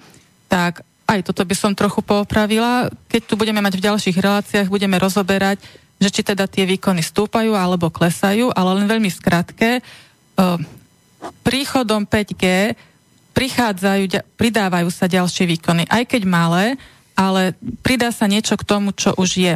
Čiže v súčte výkon narastie aj keď stále sa výkony znižujú, znižujú, znižujú, ale súčet sa zvyšuje. 100 rán zabilo vola, sa hovorí. Máme nejaké meliky, ale mnohé z nich, žiaľ Bohu, dosť odťažito o témy, tie by som, tie by som asi nezaradil. Aspoň dva som vybral také, ktoré by sme prečítali, aby sme si nemysleli, že, že nechceme vôbec žiadne. E, dobrý večer pre mňa, píše Janka, pre mňa majú veľkú hodnotu vyjadrenia k očkovaniu morálneho teológia, bioetika, bioetika pána René Baláka, ktorý vystupuje aj na slobodnom vysielači a na prvý pohľad sú odlišné od vyjadrení, ktoré odzneli v TV Lux. Uh, Tam odzneli famozné informácie. No, ne, neboli fano, famozné, pre mňa boli mimoriadne zahambujúce, pretože na to, aby človek prišiel s týmito myšlienkami, ktoré pravdepodobne ste už všetci nejakým spôsobom stihli pozrieť, a tí, čo nie, tak si určite na YouTube, na YouTube to dokážete nájsť fantastické výroky človeka, ktorý na jednej strane je mimoriadne hlboko veriaci, na druhej strane je mimoriadne dlho proočkovací, proočkovaco naladený, aby som to povedal tak nejako trošku zrozumiteľne. Čiže toto bola, toto bola jedna vec, druhá vec trošku dlhšia. Môžem povedať, že stály poslucháč našich relácií píše, vy sa teraz bavíte o 5G, o 5G sieťach okrem technickej roviny, to má aj ekonomickú rovinu. Vedie sa vojna o trhy medzi Spojenými štátmi a Čínou. Čo sa týka človeka, tak sa hovorí o nepriaznivom, nepriaznivom vplyve na vnútorné orgány a psychiku. V prvom rade ide o výkon, ktorý je potrebný pre kvalitné spojenie. Tu je problém objem, objem dát prenesených sieťou. E, je tým väčší, čím je vyššia frekvencia.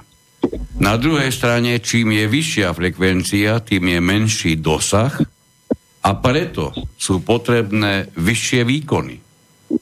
Útlm je veľký. Aj dnes skúste ísť pod vysielače na prescentre a buďte pod strechou a zmerajte si výkon, ktorý absorbujete. Takže je podstatný výkon. No a čo by na to povedal pán Tesla? Ten v 30 rokoch stával veže na prenos energie vzduchom. To sa dá prirovnať k bleskom. No a tam máme celé spektrum elektromagnetického žiarenia. Ináč, keď už hovoríme o, alebo hovoríte o elektromagnetizme, mali by ste hovoriť aj o subatomárnych časticiach, e, z tých sme stvorení aj my. No, nedá sa nič robiť, keď, keďže sme súčasťou vesmíru a rovnakých častíc, tak vzájomne interreagujeme. Tak, aspoň, aspoň výber z mailov, vidíte, až takéto myšlienky nám, nám prinášate do, do vysielania. Chceme to nejako komentovať, pán Balák, pán Šefanik? Ja len stručne, že my sme nespomenuli jednu takú dôležitú rovinu a to s tým by som ako viac menej odpovedal na, to, na tú reakciu ohľadne toho výkonu. Vakcinácia ma teraz nezaujíma, to je... Presne, iná téma.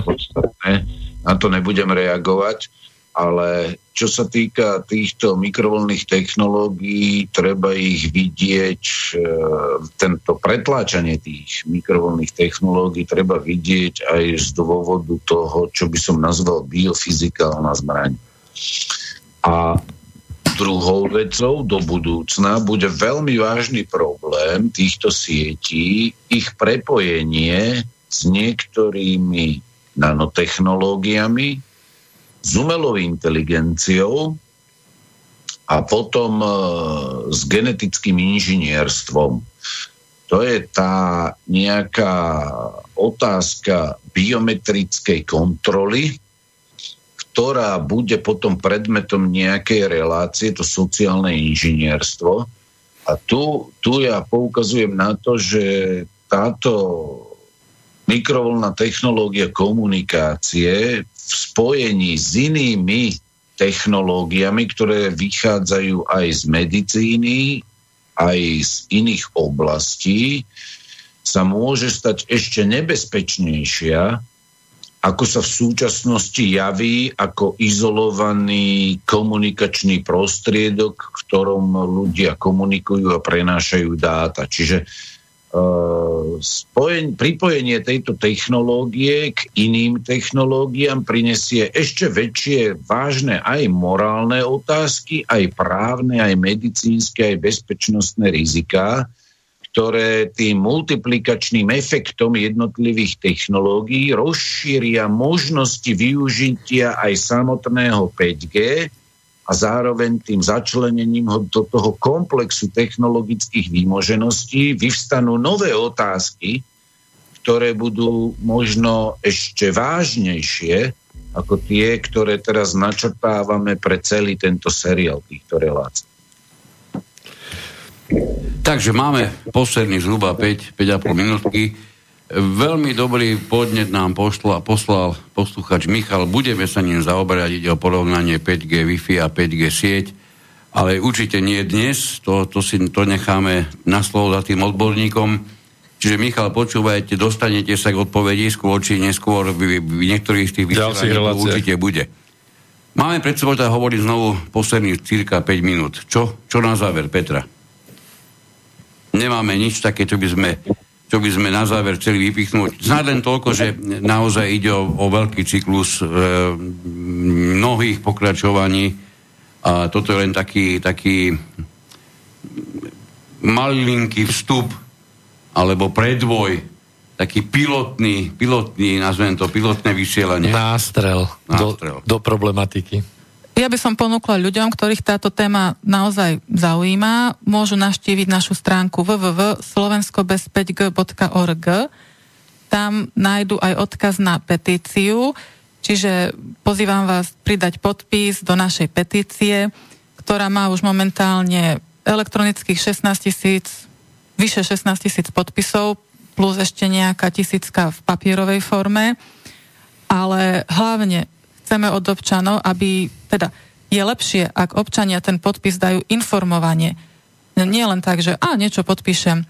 Budeme veľmi radi, ak sa budú o túto problematiku zaujímať a ak budú vedieť, čo podpisujú a prečo to podpisujú. Preto teda vzdelávajte sa. Ďakujem. No a to sme tu, a toto, na to celé slúži. Tak ja poďme do Írska. Tak.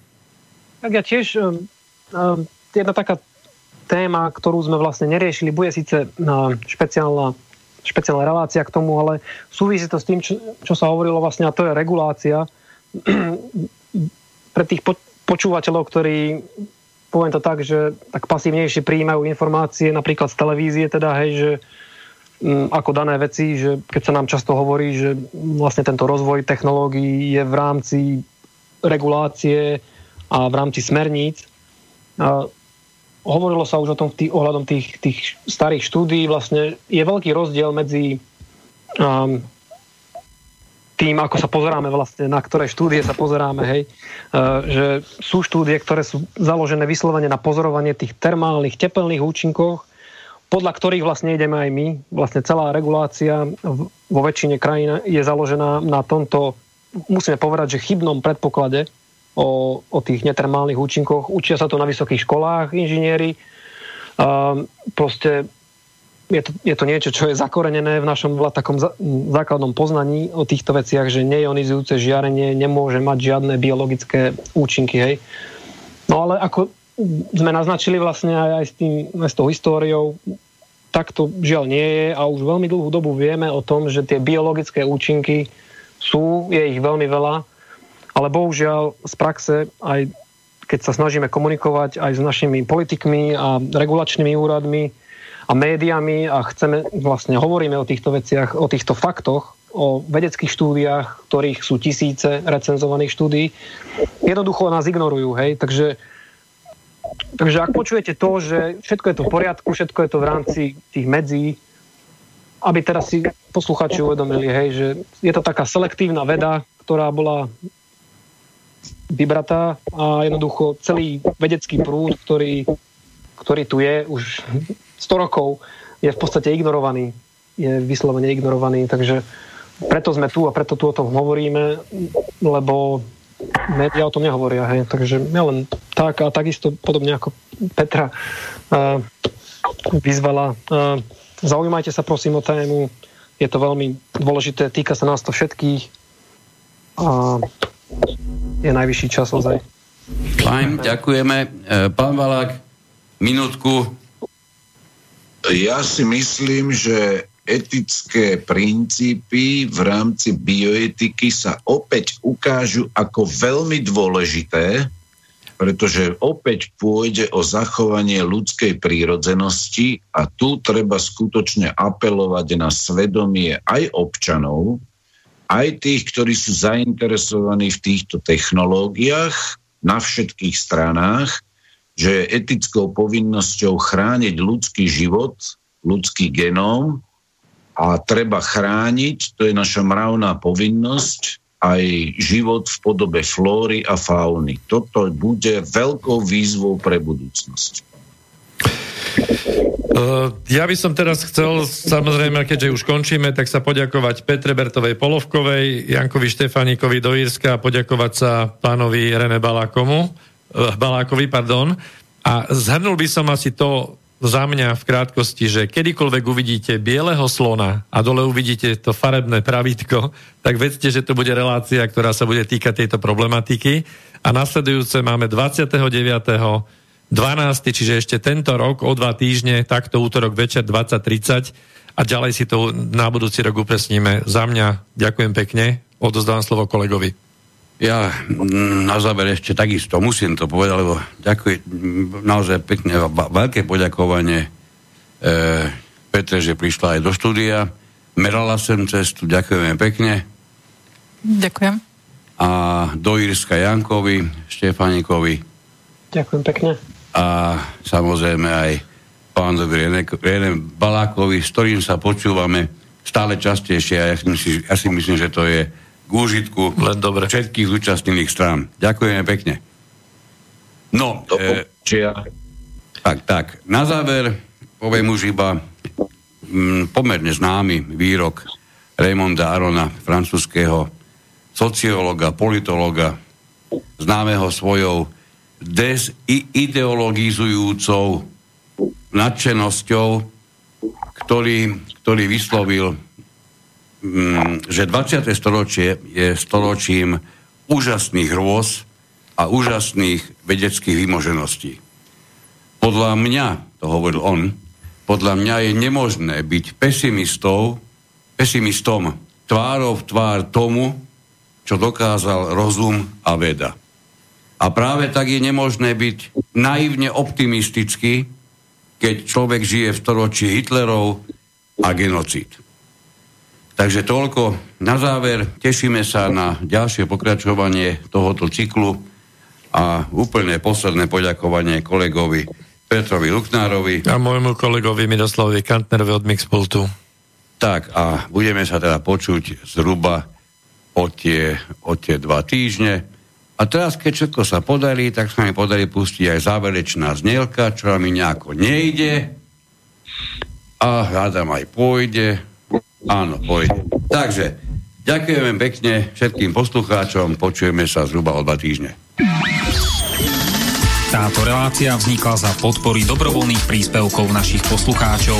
I ty sa k ním môžeš pridať. Viac informácií nájdeš na www.slobodnyvysielac.sk Ďakujeme.